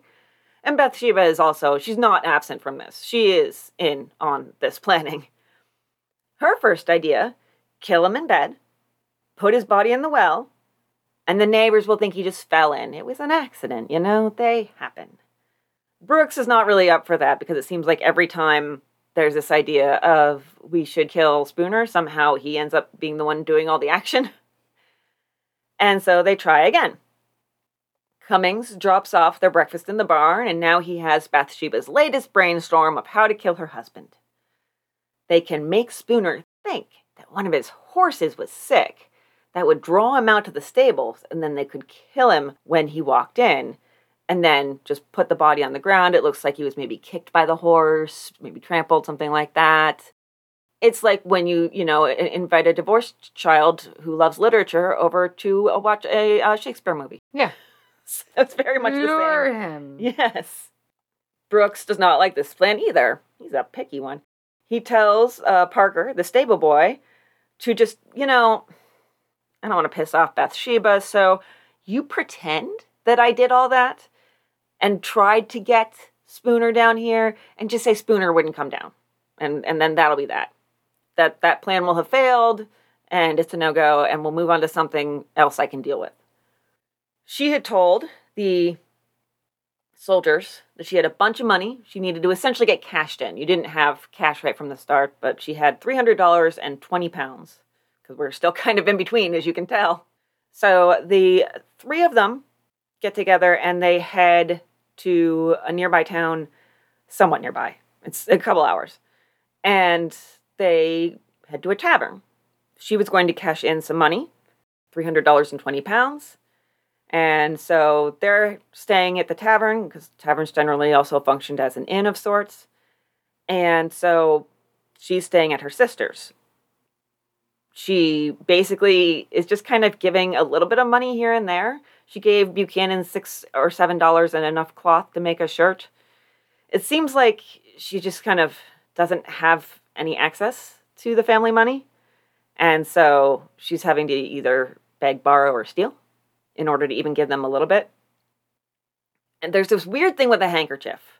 Nobody can really quite figure out what exactly happened, but Bathsheba gave Buchanan a letter from somebody, and then Buchanan tried to give her a handkerchief, and she said, God damn the handkerchief, I will not touch it. And this handkerchief had been a point of contention for several days now. No one knows exactly why, but it may have been associated with yet another soldier that she was flirting with. That's the best guess. And then it sort of became like a jealousy thing, a rival thing, and then she's just like, screw your stupid handkerchief, I don't care. She's still on Buchanan's side, but she's just not having it with this handkerchief bullshit, I guess. I feel like back in the day, the ladies would give the gentleman her handkerchief. Yes, exactly. If, if yes. she wanted to be like his intended. Mm-hmm. It was at the very least a flirtatious move or an invitation of sorts. I don't know how far it was a, a commitment, but it seemed like she, as far as I can remember, had given the handkerchief to the British soldier potentially, and then somehow She probably had ordered a gross of them She from had Oriental Trading. she had 144 in a box in her closet, and every time she left, she just stuffed five in her purse. yeah, or in her bra, and she just like whip them out. And, hey, soldier. Yeah, hey, just- soldier. just walking down the street and just tossing handkerchiefs left and right. You're kind of cute. This is a white flag. It says I'm going to give it up. My God. hey, I'm thinking in war metaphors. War metaphors, horror metaphors, whatever you want to go. Whichever direction, yeah. We're there. So, yeah, there's this. It seems like they're having an argument, but they're also still kind of getting along. She's in and out of the tavern all day. She's doing this, she's doing that. And then she goes back to her sister's to spend the night, but she tells Buchanan on her way out, I have no paper money beyond what I've already provided. Still, I need you to procure some poison for Joshua. This is just like in public. The next morning, Buchanan runs off and gets the poison. He gets calomel this time, uh, aka mercurous chloride. It's a powder that was generally used to purge the stomach or, you know, clear out the lower digestive system, if you get my drift. Ew. It's now used as a fungicide, actually. It has the same deal as nitric acid, as Noone notes, you can't smell it or taste it until it's heated. So don't put it in the hot toddy. Yeah, yeah, no grog. Buchanan then proceeds to just divvy up the powder right there in uh, in front of the tavern owner, the tavern mistress, and uh, her servant, possibly slave, and just like like they don't exist. And Buchanan tells Bathsheba, he's giving her directions now, and he says, "I want you to give Spooner a dose in the morning," and she does not. And they also have a little rendezvous in his room at the tavern, as one does when planning the murder of one's husband. And so Prudence, who was the, we don't know, slave or servant at the tavern, she saw them in Buchanan's room. Like, literally saw them going at it. Brown cow. Exactly. It was improper for her just to be in his room. A married woman in a single man's room. Any woman in a single man's room. Really, yeah. yeah. I mean, these people are on a registry, for God's sakes. we text them more. She was also observed during the time the men stayed at the tavern, sort of. All right. Brooks was being affectionate with her, and she was very accepting of it and didn't seem in any way disgusted or thrown off. And she had no shame about it. She told the tavern owner, quote, Brooks has lived at my house and is as fond of me as he would be of a mother. Ew. Right? It's yicky. February 28th. That's tomorrow in our time.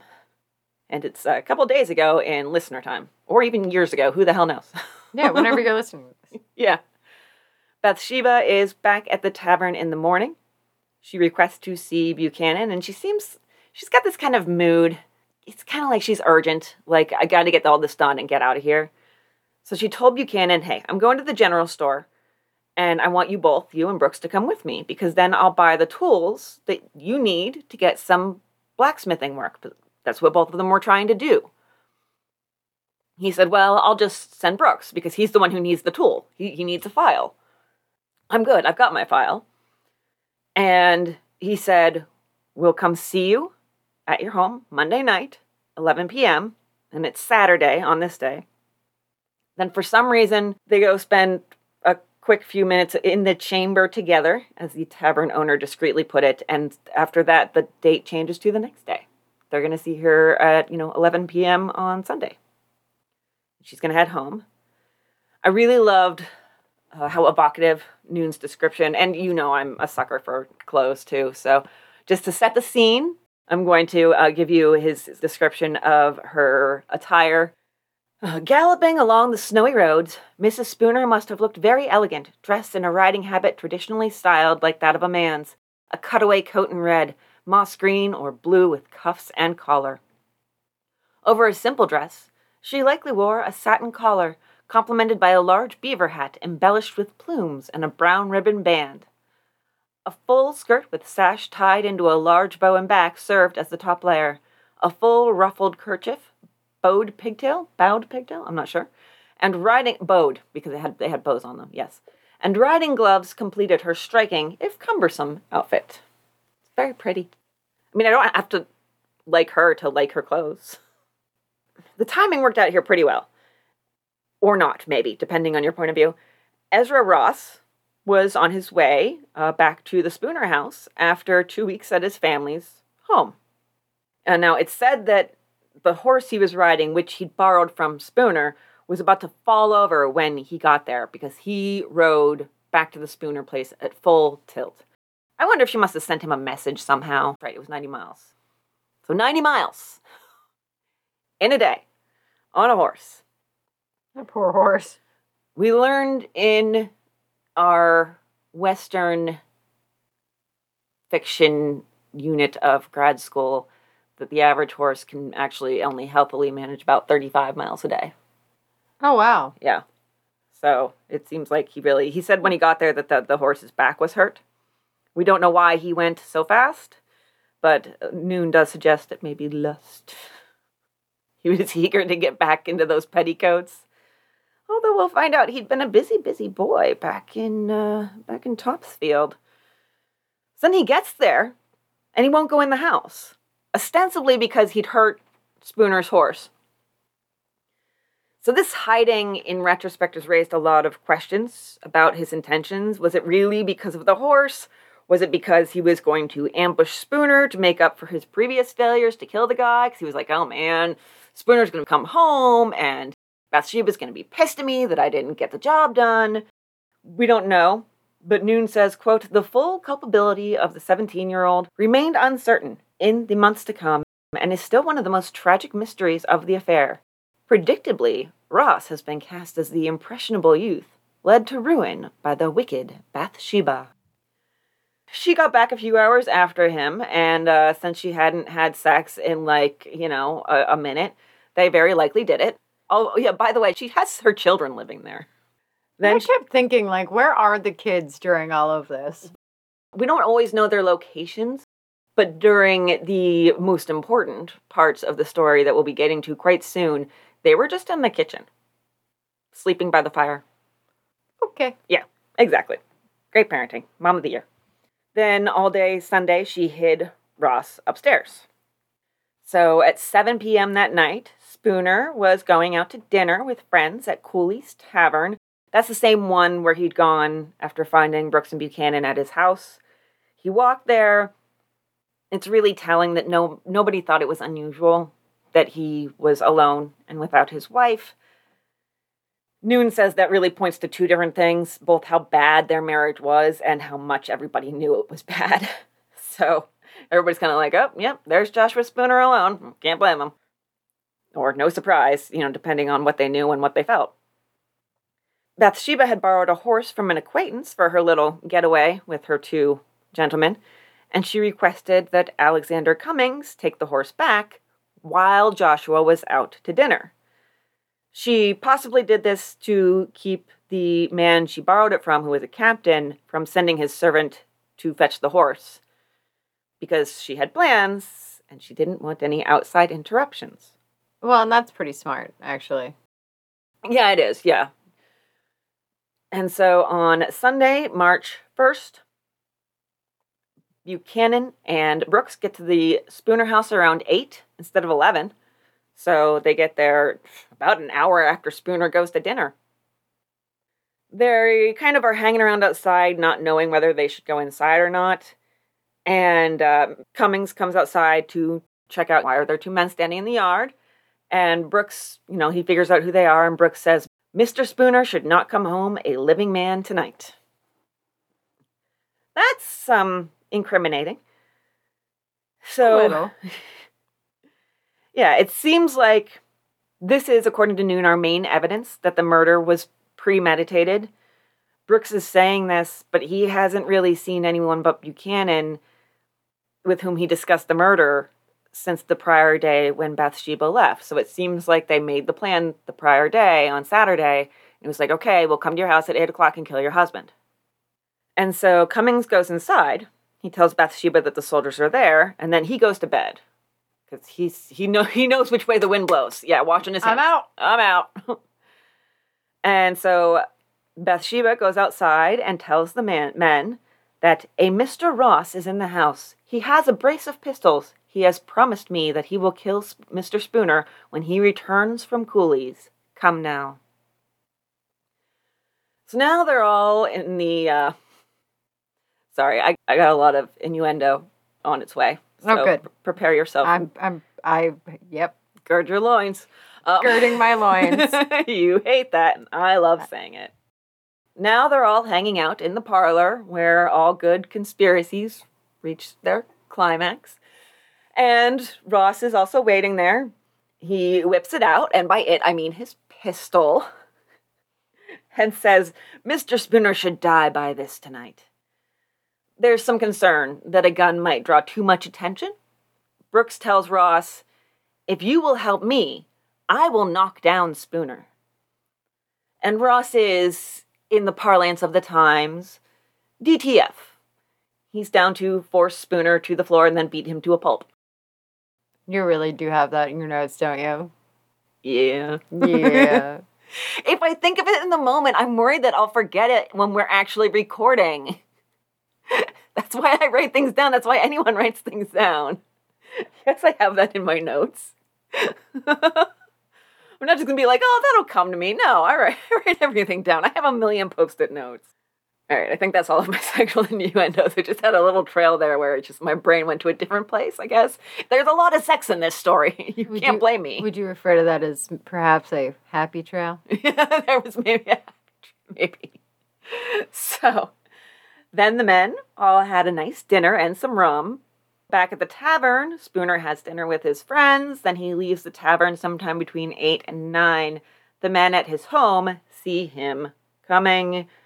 Brooks stands in the entryway with a 12 inch log he grabbed from the hearth.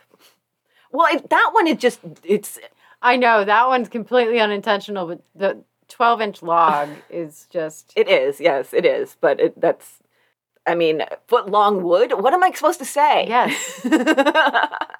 And now we know why Bathsheba was sleeping with him. yeah, yeah, yeah. I'm sorry. That pun was just baked in, or innuendo, rather, I guess.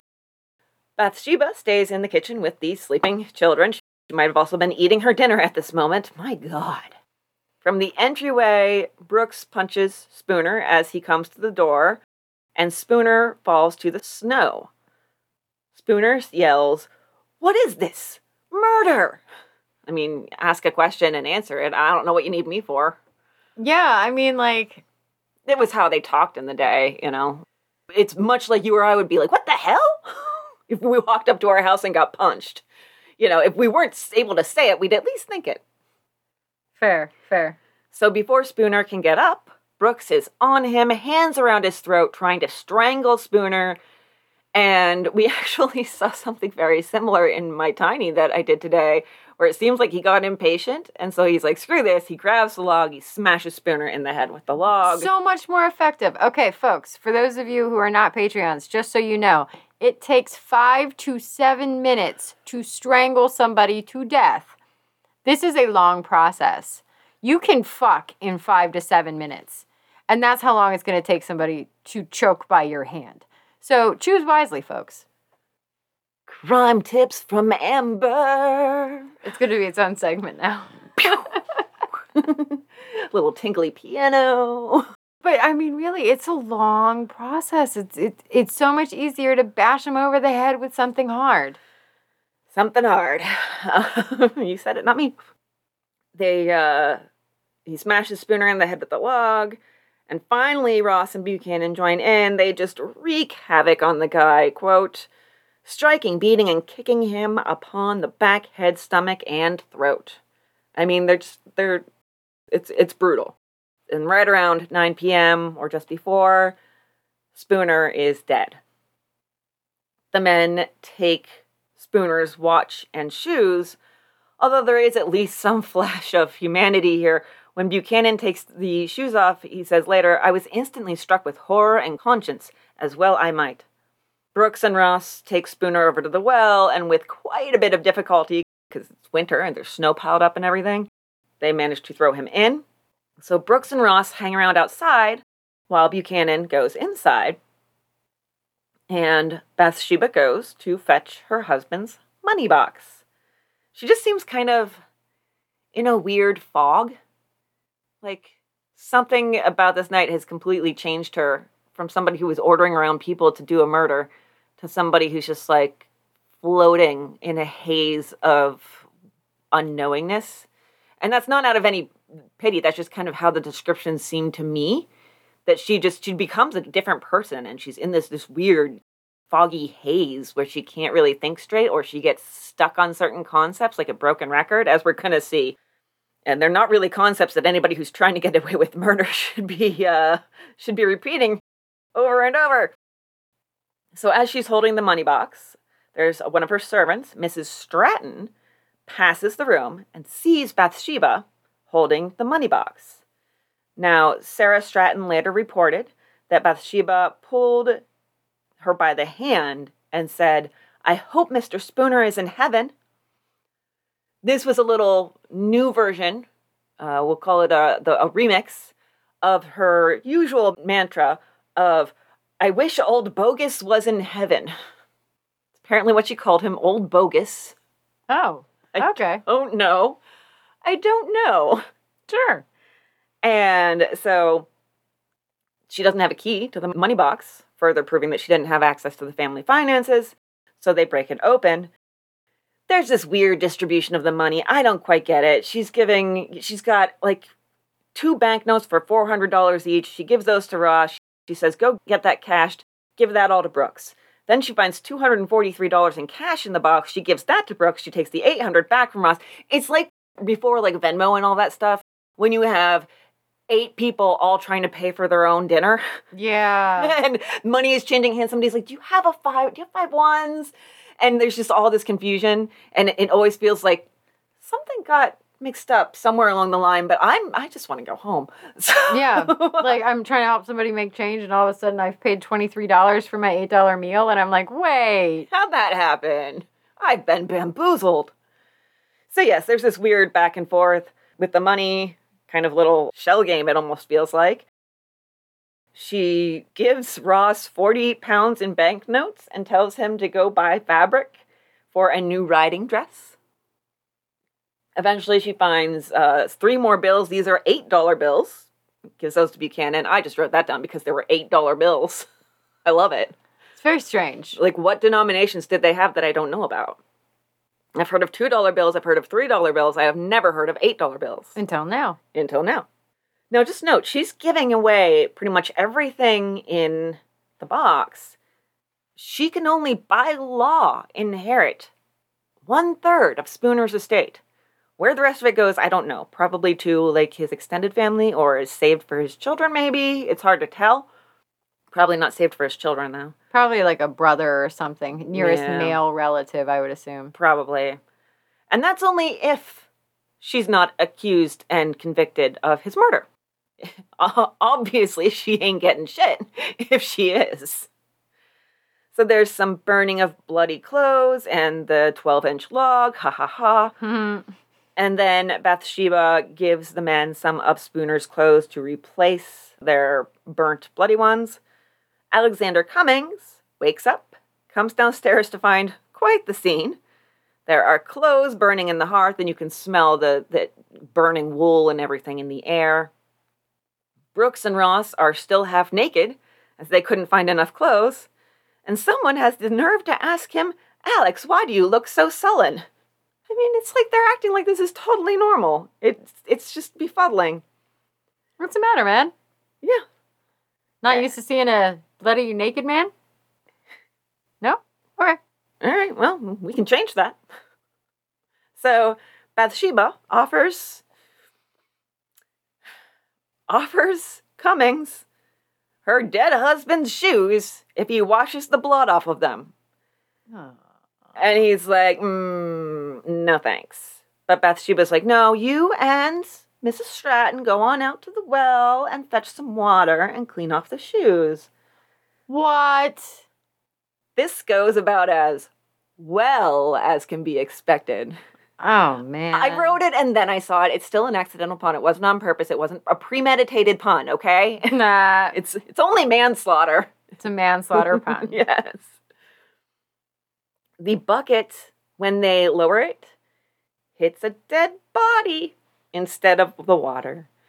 And the two of them, they figure it out pretty quickly. They knew what was going to happen. I think they wanted to not believe it, maybe, or think, well, they keep on trying to kill him and failing, so they'll probably just fail again. They were really relying on the incompetence of this bunch and not expecting it to really go through. So when they see it's gone through, it's very much a, a shock to them. Stratton races back to the house. She's a total wreck. She clutches the family Bible. Alex com- comes in. He tells Bathsheba that he can't get any water because, quote, I believe Mr. Spooner is in the water. Meanwhile, Buchanan's standing next to him and he's like, um, if, if you're not going to take those shoes, I mean, I'll take them. I love them. I think I think he had great taste. They're, they're adorable. Really going to give me that elongated calf look I like. So he takes the shoes and he keeps them. The three main perpetrators here leave Buchanan, Brooks, and Ross and say that they'll be back in two weeks. Bathsheba and Stratton go to bed. It seems like they're in the same room and par- probably in the same bed. Bathsheba is back on her bullshit. She just keeps on saying, I hope Mr. Spooner is in heaven. I hope Mr. Spooner is in heaven. Over and over and over. She's really pissing Stratton off because Stratton's like, You shut up or I will tell the neighbors what you did. Bathsheba's like, Okay, I'll give you some money not to do that. So, yeah? Okay. And then finally, when Bathsheba goes to bed, Stratton's like, Screw this. And she goes to her own bed. Once, once Bathsheba's asleep, she's like, I, mm, No, not sleeping in bed next to a murderer. Can't say I blame her one bit. Right? Meanwhile, about five hours after leaving the Spooner residence, the uh, the threesome here, Brooks, Buchanan, and Ross, they go back to the tavern that they left less than 24 hours before, and they tell Prudence when they arrive there, this very early morning, that the authorities were out looking for escaped prisoners of war. And then the okay, I did look up a, a woman who owns a tavern. I like tavern mistress. It just kind of has a sexy wenchy kind of feel. Um, but the best I could come up with was that's you know an official word was alewife. Yeah, I saw alewife a lot in some of my readings. I don't like it. I want her to be. I'm, she's going to be the tavern mistress because I decide things. So All right, we'll make her fine. the tavern mistress. So uh, he asks the tavern mistress to do some alterations on their clothes.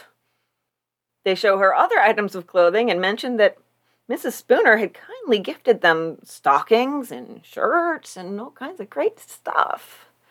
Where'd she have all this extra clothes from? Both of the women, Prudence and the uh, tavern mistress, also notice that the men have one of Spooner's horses in their possession. It's starting to get a little sus around here a little bit. just a little bit. Some some radars are pinging here and there. It's getting even more sus, and more radars are pinging back at the Spooner house. In the morning, Bathsheba is still on her bullshit about heaven, while staring down the well with Cummings by her side. And then she turns to him and asks, "Do you think we could sink him?" I don't know how far does this well go that he's. I, oh my god. yeah, it's just it's very something. Well, if we could sink him by maybe throwing rocks, then we could have access to the water once more. Maybe we, if we just dislodge him with something heavy. Do you have a long stick? Cummings, how much do you weigh? So she sends Cummings to the tavern to ask if they'd seen Spooner since he left the previous night. And the tavern owner, Ephraim Cooley, his hackles go way up. Radar's pinging all over the place now. And so he takes six men over to the Spooners. This man knows what's up. They do some searching. They find Spooner's hat in a pile of snow, and then they find blood on the curb of the well. Well, and they probably have Cummings just standing off to the side, like kind of pointing. Yeah, yeah, very much so, I'm sure. Look over there. Follow my eyes. They're pointing in that direction. That's where the dead body is. So Cooley goes to the coroner and the constable, and by the time they get there, Spooner's dinner partner from the night before, who was a doctor himself, was on the scene and the body had been pulled from the well. Beat him to the punch. Yeah, coroner and constable rock up and they're like, well, I guess we don't really need us here. You want to go grab some lunch or something? No. The only medical evidence that they really gather is that he had severe head wounds and bruises on his temple and forehead, as well as an inch and a half long cut on his scalp. They bring the body in, they lay it on the sofa, and Bathsheba and her two older children stay back, but little three year old baby Bathsheba goes and looks at the body. She's three. I know. She's, you know, curiosity is part of toddlerhood and, you know, hey, da- daddy, papa, papa, whatever, not understanding death, etc., etc. It's just very, don't like it. Dad, Dad, wake up. Mm, you made it sad. Er, it was already sad. they also have the coroner's inquest there with the children present. Why not? That's nice and scarring. It's uh, an interesting thing here that I found was that, or not that I found, I'm sorry, that Noone notes, was that the coroner picked the inquest jury himself. And so, of course, he would choose his buds.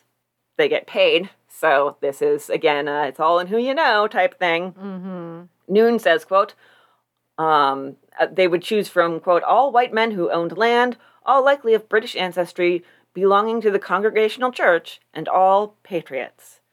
So they're on the opposite side of the political divide from Bathsheba as well as these British POWs. So back at the tavern, Buchanan is bleeding himself. So he obviously wasn't feeling too well. Could be a couple reasons. He was doing this to try to make himself feel better, so it could have been psychosomatic, like feelings of guilt and anxiety over what they'd done, making him feel kind of ill. Could be that when he rolled that poison powder that you'll note they never used, he got a little bit of mercury poisoning from contact with the powder. Noone points that out. And uh, so the, the bleeding himself, he's doing that because they still thought in this time period that the four humors dictated physical health. Those were blood, phlegm, black bile, and yellow bile. And you don't want to know how these theories tie into ideas about gender and reproduction. Mm-mm. Nope. Good. And so I'm going to tell you anyhow. Ah.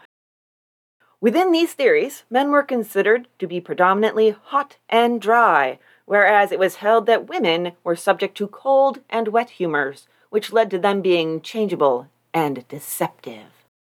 The preoccupation with women's biological functions also generated the theory that they were dominated by their wombs, which might migrate around their bodies, impairing rational processes. Wandering womb! Why not? I mean, that's why we can't be on trains. It'll fly right out of our bodies. exactly, it all makes sense. It all ties together. Those crazy wombs. So, uh, this was something uh, from their beliefs here. I'm just picturing like a womb orbiting a woman, and it di- it dictates whether she's going to be nice to you. Yep, that's very much exactly it, yes. So, this is from uh, uh, writing about this particular uh, theory of the day. When remaining unfruitful but long beyond its proper time, the womb gets discontented and angry, and wandering in every direction through the body, closes up the passages of the breath, and by obstructing respiration, drives them to extremity, causing all varieties of disease. Okay, so when you can no longer make babies, your womb will make you angry and then eventually suffocate you Yes. because you have no you no longer have any point to life. Cause of death? Strangled by womb. There you go. There you go, yeah. Cause of death, barrenness. yes.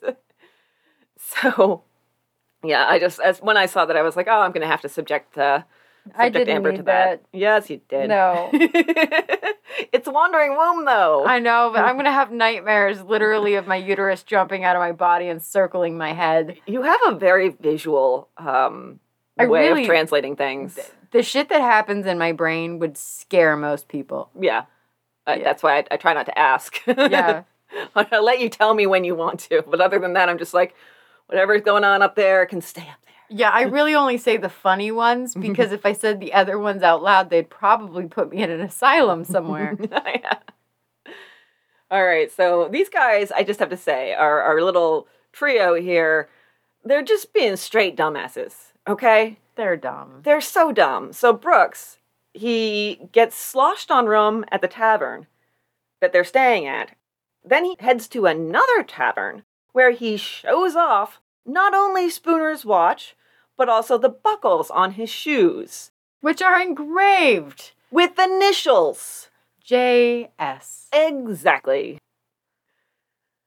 So, between them being associated with Bathsheba and Brooks calling all of the attention to themselves, they get busted pretty quickly.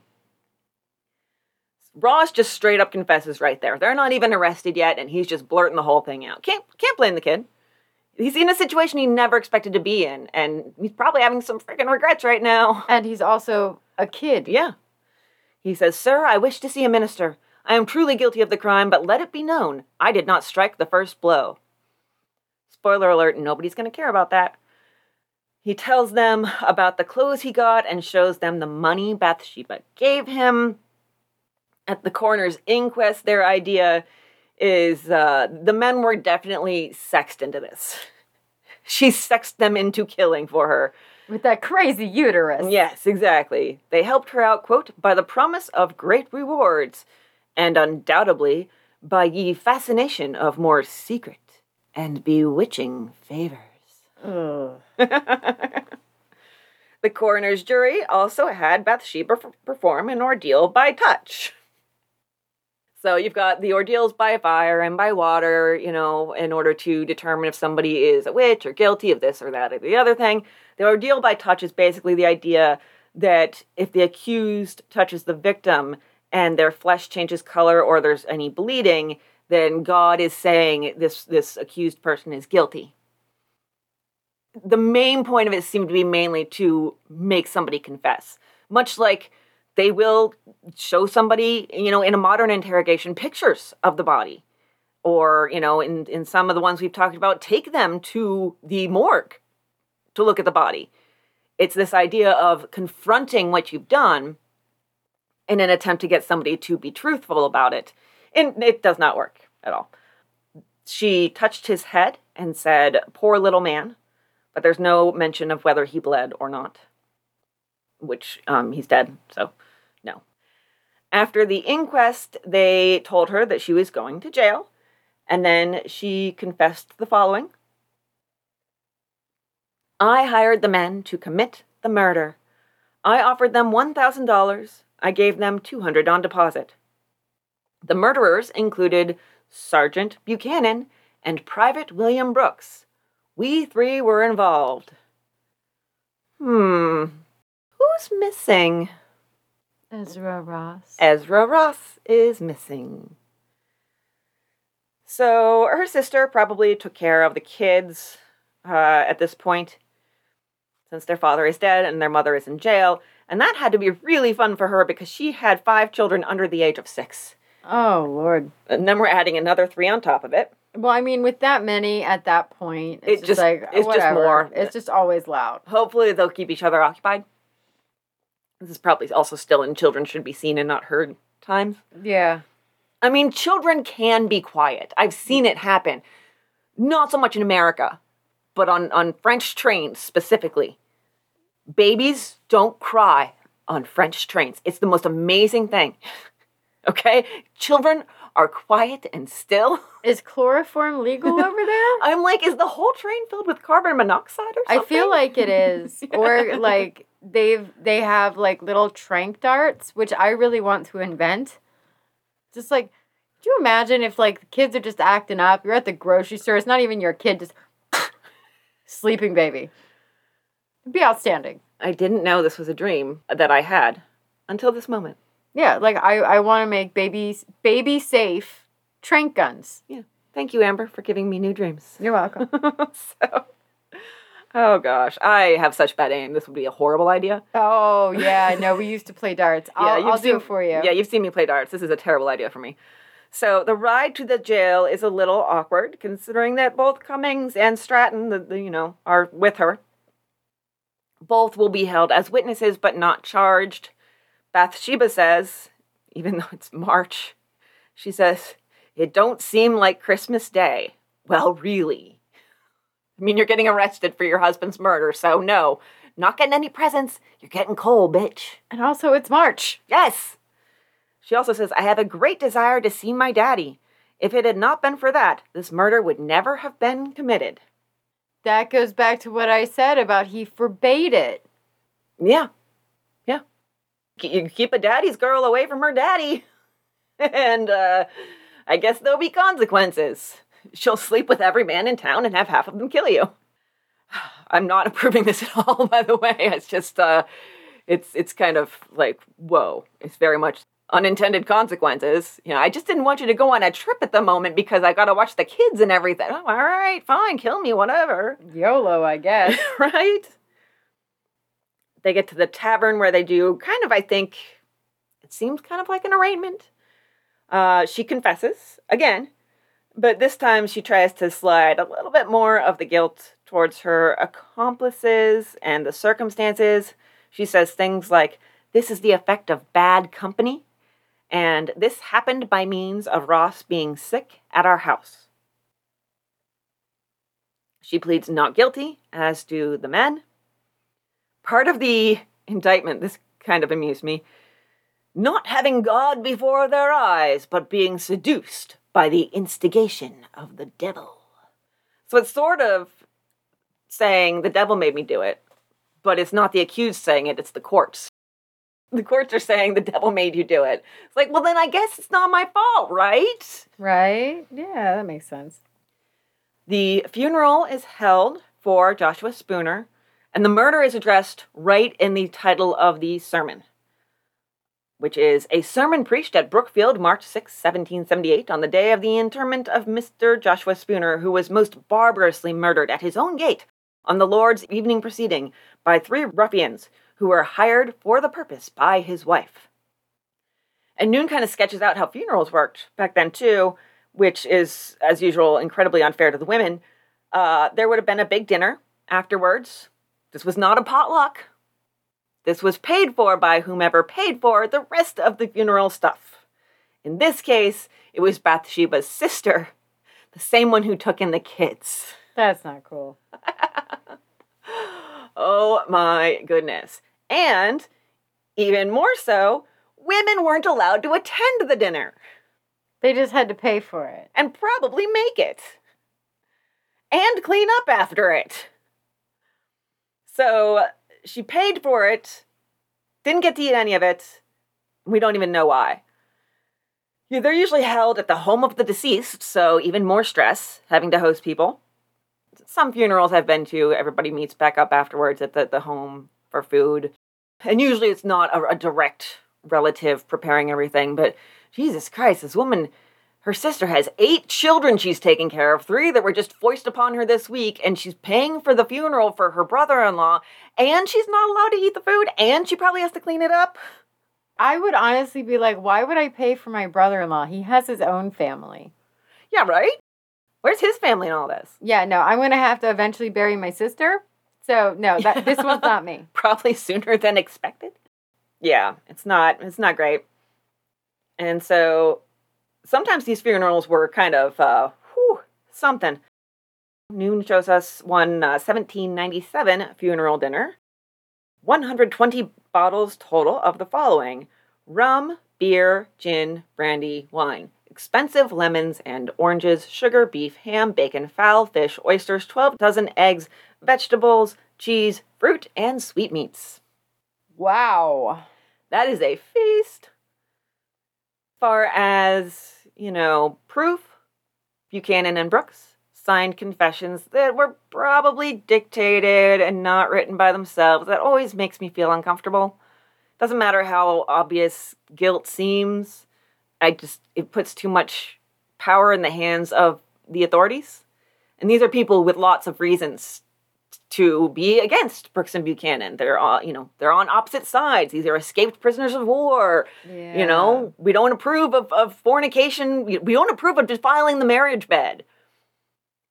So they really had no defense to give at the actual trial, which they're all tried together. It's the very first capital murder case in the US, which has had barely two years of existence. Not even not even quite that.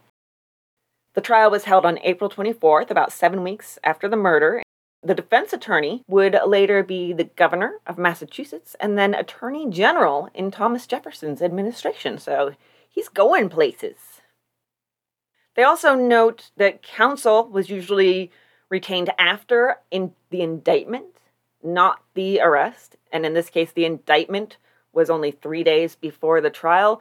But it's he might have been hired on earlier than that, just because the, you know she had plenty of time and wanted to prepare, or the four of them did.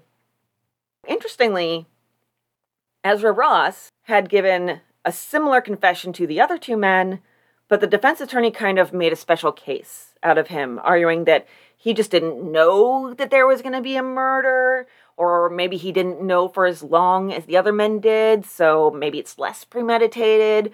He kind of maybe didn't participate. And if he did, or if he showed enthusiasm toward it, it was probably just because he wanted to get into Bathsheba's petticoats. I think kind of he's making more of an effort because he sees more hope since it's a younger client. He feels like there's more of a chance that, you know, there'll be mercy towards him. And so if he makes more of a case, then that'll just pile on top of that mercy and perhaps he can at least win one. This also is of note because we have what is possibly the first testimony by an African American in a capital case. Prudence from the tavern where the you know, the two men were staying and then came back to. She testified about the behavior of the two men and Bathsheba, and you know some extracurricular activities going on in the rooms of the inn. After one day of trial, 16 hours, and 22 witnesses, none of which were the accused, who declined to testify, they were all found guilty. All of them are sentenced to death by hanging. Now, we have something we've seen in the past before. About two weeks before the scheduled execution, Bathsheba claims to be pregnant. Now, according to the law, there had to be, in this case, a special examination. It was performed by 12 matrons and two midwives, or as they put it in the time, diligently to be searched by the said matrons in the presence of said men midwives by the breasts and belly. And Noone calls it a brutal examination, so they're not just like touching her stomach. you know, it's it, uh, it, There's more to it than that. So you know, there's a lot kind of on the line here, at least for a little while, because if you know there's a plus sign on that stick, she doesn't go to the gallows until after the baby is born. The exam finds her not pregnant. Then they give her another exam about two weeks later. It's not, it's requested by her, but it's not really state sanctioned. This one the result is very different. All but two of the examiners say she is pregnant. That second exam is just completely ignored. She also sort of switches her story now. Now she says that the murder was Ross's idea and it was his doing. He's the mastermind. And Noone questions whether this was more signs of mental illness or if it was an attempt at vengeance, because it was now known that somebody else was pregnant too. And that was uh, a girl back in Topsfield from uh, the time when Ezra Ross went home for a little while. Well, they had a lot in common. They really did. They were both just loved to spread around the love. Finally, uh, execution day comes, July 2nd. It's a big day. 5,000 people flock to the site. Now, they had to sit in church through a long sermon about the murder. The men were to sit in the church. For some reason, Bathsheba is not present, and it's not clear why. But she seems pretty ready. The sheriff is getting the nooses ready, and he brings one to her to check the fit, asks if he can put it around her neck, and she says, Sir, I esteem it as much as though you had placed a necklace of gold or diamonds about me. that just doesn't seem right. So then they're off to the gallows. The accused man walked. Bathsheba was taken in a chaise with her confidant and spiritual advisor, Reverend McCarthy. Noone notes that she was, quote, still weak from the midwife's exams. This, I don't know what they did. She, she seemed like she was barely able to climb up the stairs to the gallows. It almost seemed like she had to, like, heave herself up there. Well, so what I have is she was so weak at the time and I didn't have that it was from that. I didn't have what it was from, but she was just so weak at the time that she had to crawl up the steps to the gallows on her hands and knees. Mm-hmm. Could also be lack of food or inability to have eat at all, like lack of appetite, as you know you're you're about to die. Um, it could be maybe she. I mean, this is utter and complete speculation. Uh, rampant speculation. It could be, you know, we have no way of knowing whether she had something like hyperemesis gravidarum, which would have had her, you know, with basically perpetual morning sickness and unable to keep food and liquids down. That makes that makes you really weak. Mm-hmm. So it could be any number of a variety of things, including some that we haven't even thought of. I'm sure. So the men take their places on the gallows first, and she is in the chaise and watches them. She seems very calm. Uh, her her last words, "My dear sir, I am ready. In a little time I expect to be in bliss, but a few years must elapse when I hope I shall see you again.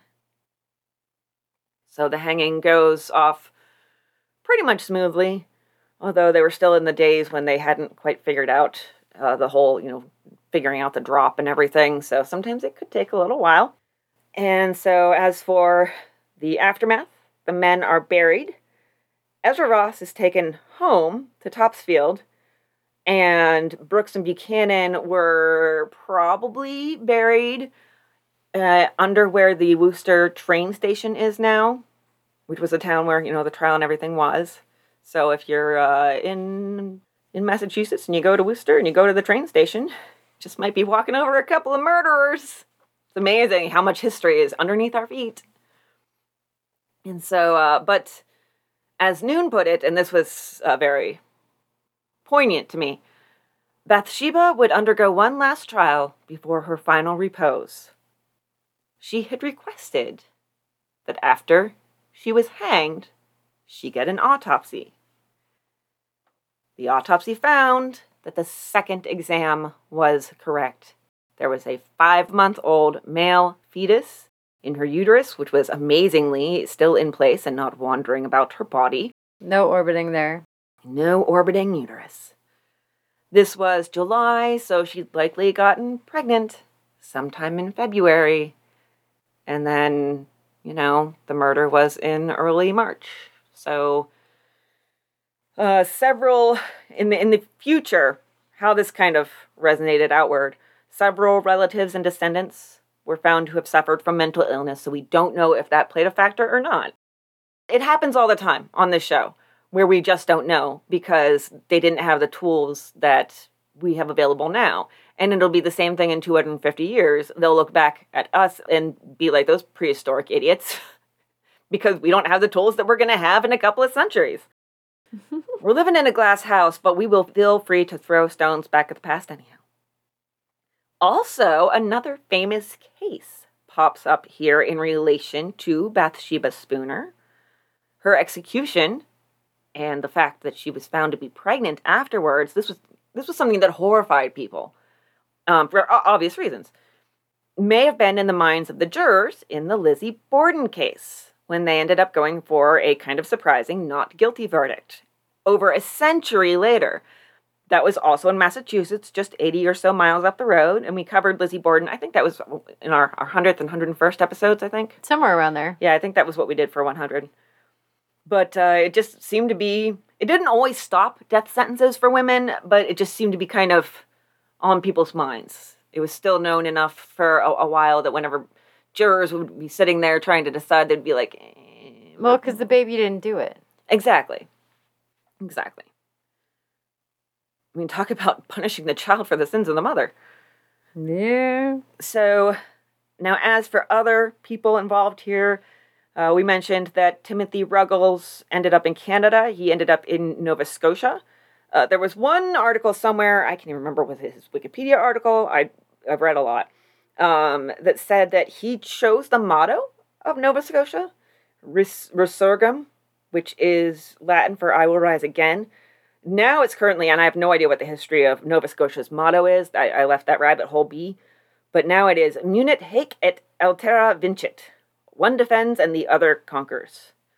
So maybe Nova defends and Scotia conquers. I don't know. I don't know who the one and the other are. Uh, Nova Scotians, fill us in if you want. But you know, you. I, I feel like at the end of the day, it's don't fuck with Nova Scotia. There, there you go. exactly. And so uh, Ruggles got 10,000 acres in Nova Scotia. People just love giving him acreage.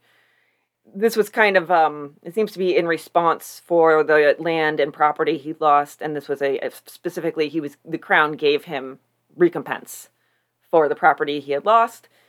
He had, two of his sons joined him, and he turned his land into a gorgeous estate.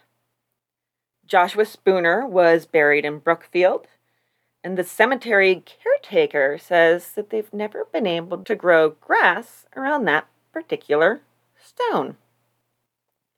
Now, when people ask about it, he tells them, "Oh, well, there's so many visitors; they're trampling the gravesite." But he's like, "I'm just, I'm just reassuring them so that you know, they don't think something weird's going on." Something weird's going on. Mm-hmm.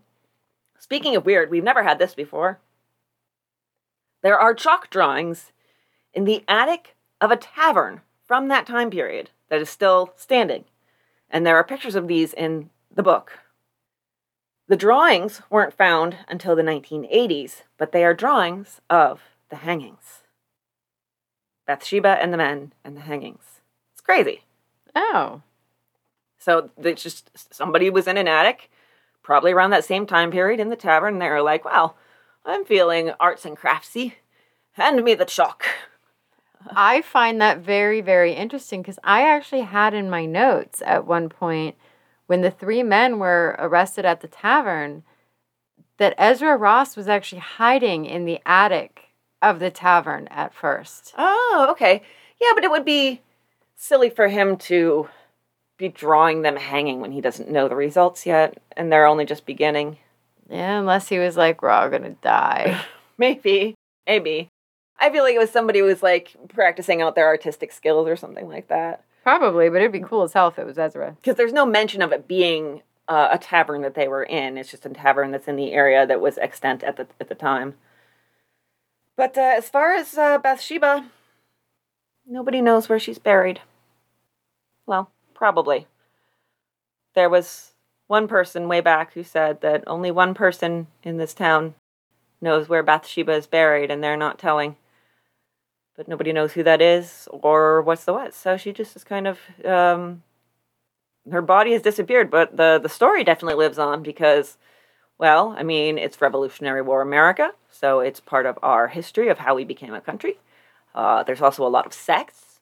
Um, you know, it's uh, it's very very colonial in nature. We have grog, we have buckles on shoes. So one of the things I found to be very very interesting here is, sh- so Bathsheba Spooner was the first woman to be executed in New America. Oh yes, I forgot that. I, I said it was the first capital case, but I forgot about the first woman thing. Yeah.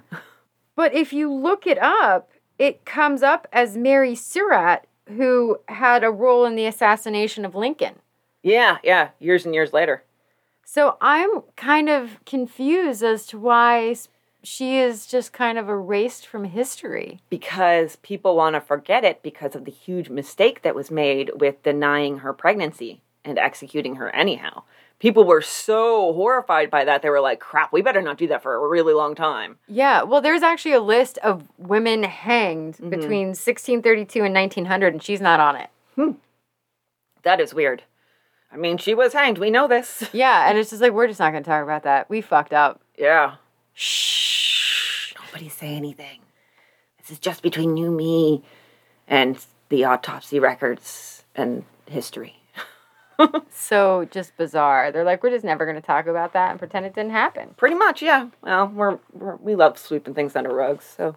So what what are the title of your show notes? Um, the title of my show notes were. Come on, go back in there. That's what she said. Murder and probably yet another syphilis epidemic.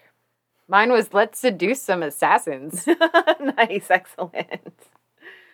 So I do have a recipe for you. oh no. Is this in retaliation for the beef fizz I sent you earlier? I'm still gonna do that. I'm not. I'm gonna live stream it. I'm telling you. I'm, I don't know why, but I'm like, yeah, challenge accepted. there, there's too much citrus in it for me. Um, but Yes. if you want to leave out the lemon, I'll drink the beef.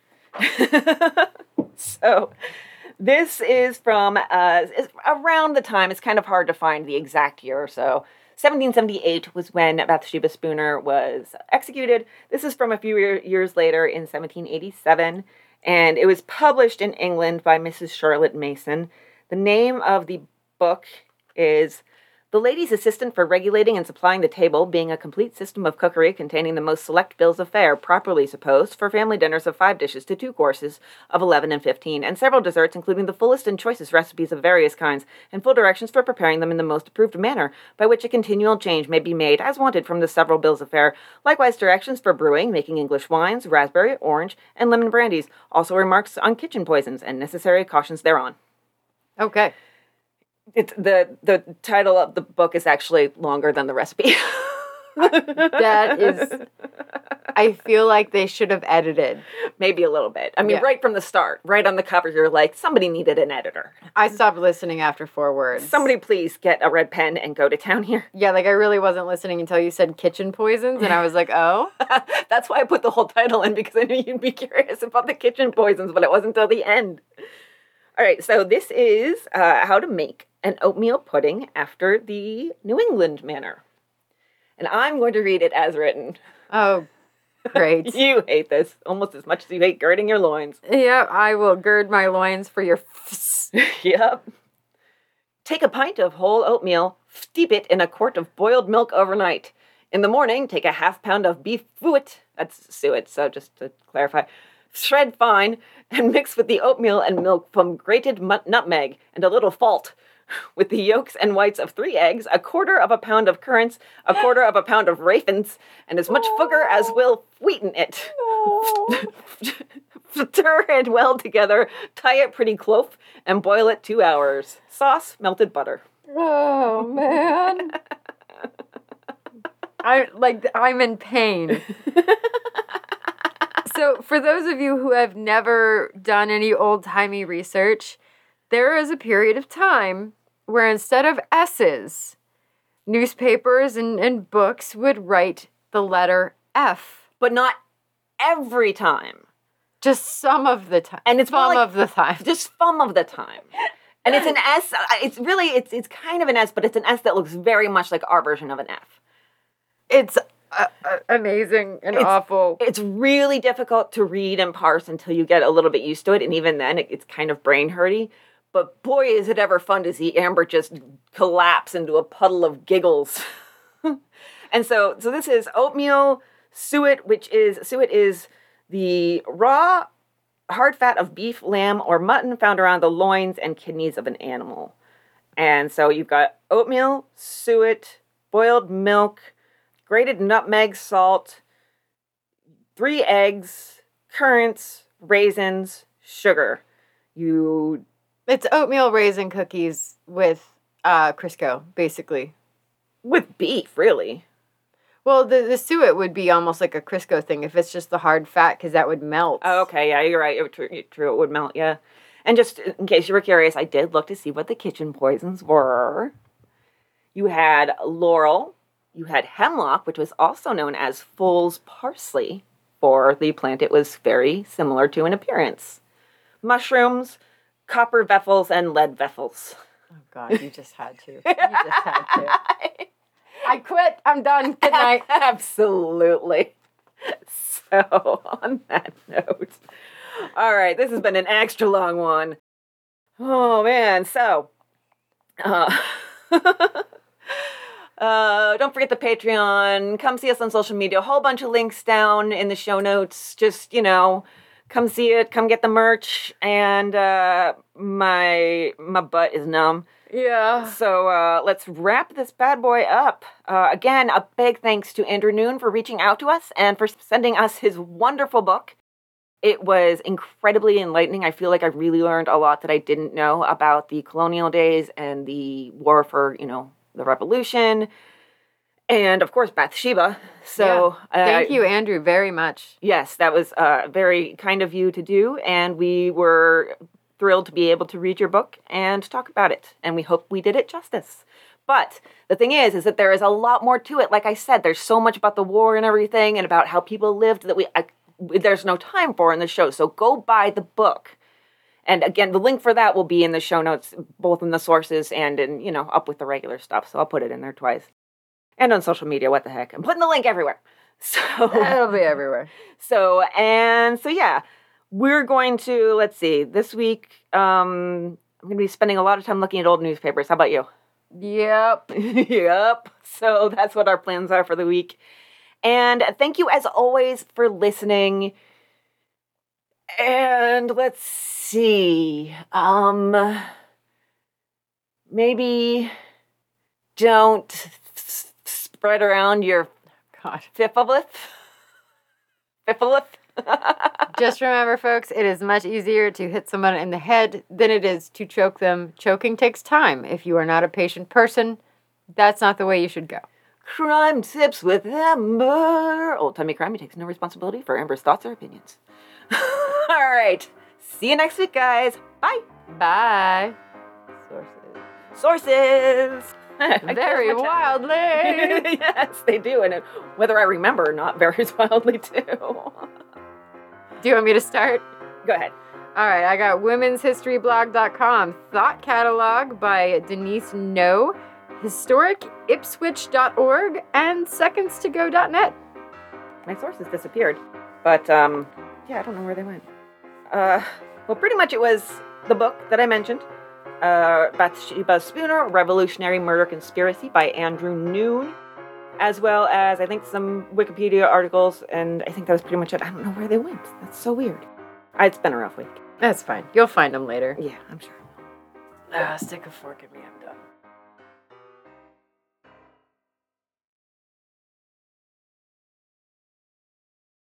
There was a five month old Venus, Phen- Venus, Venus. There was a penis involved. yes, there was.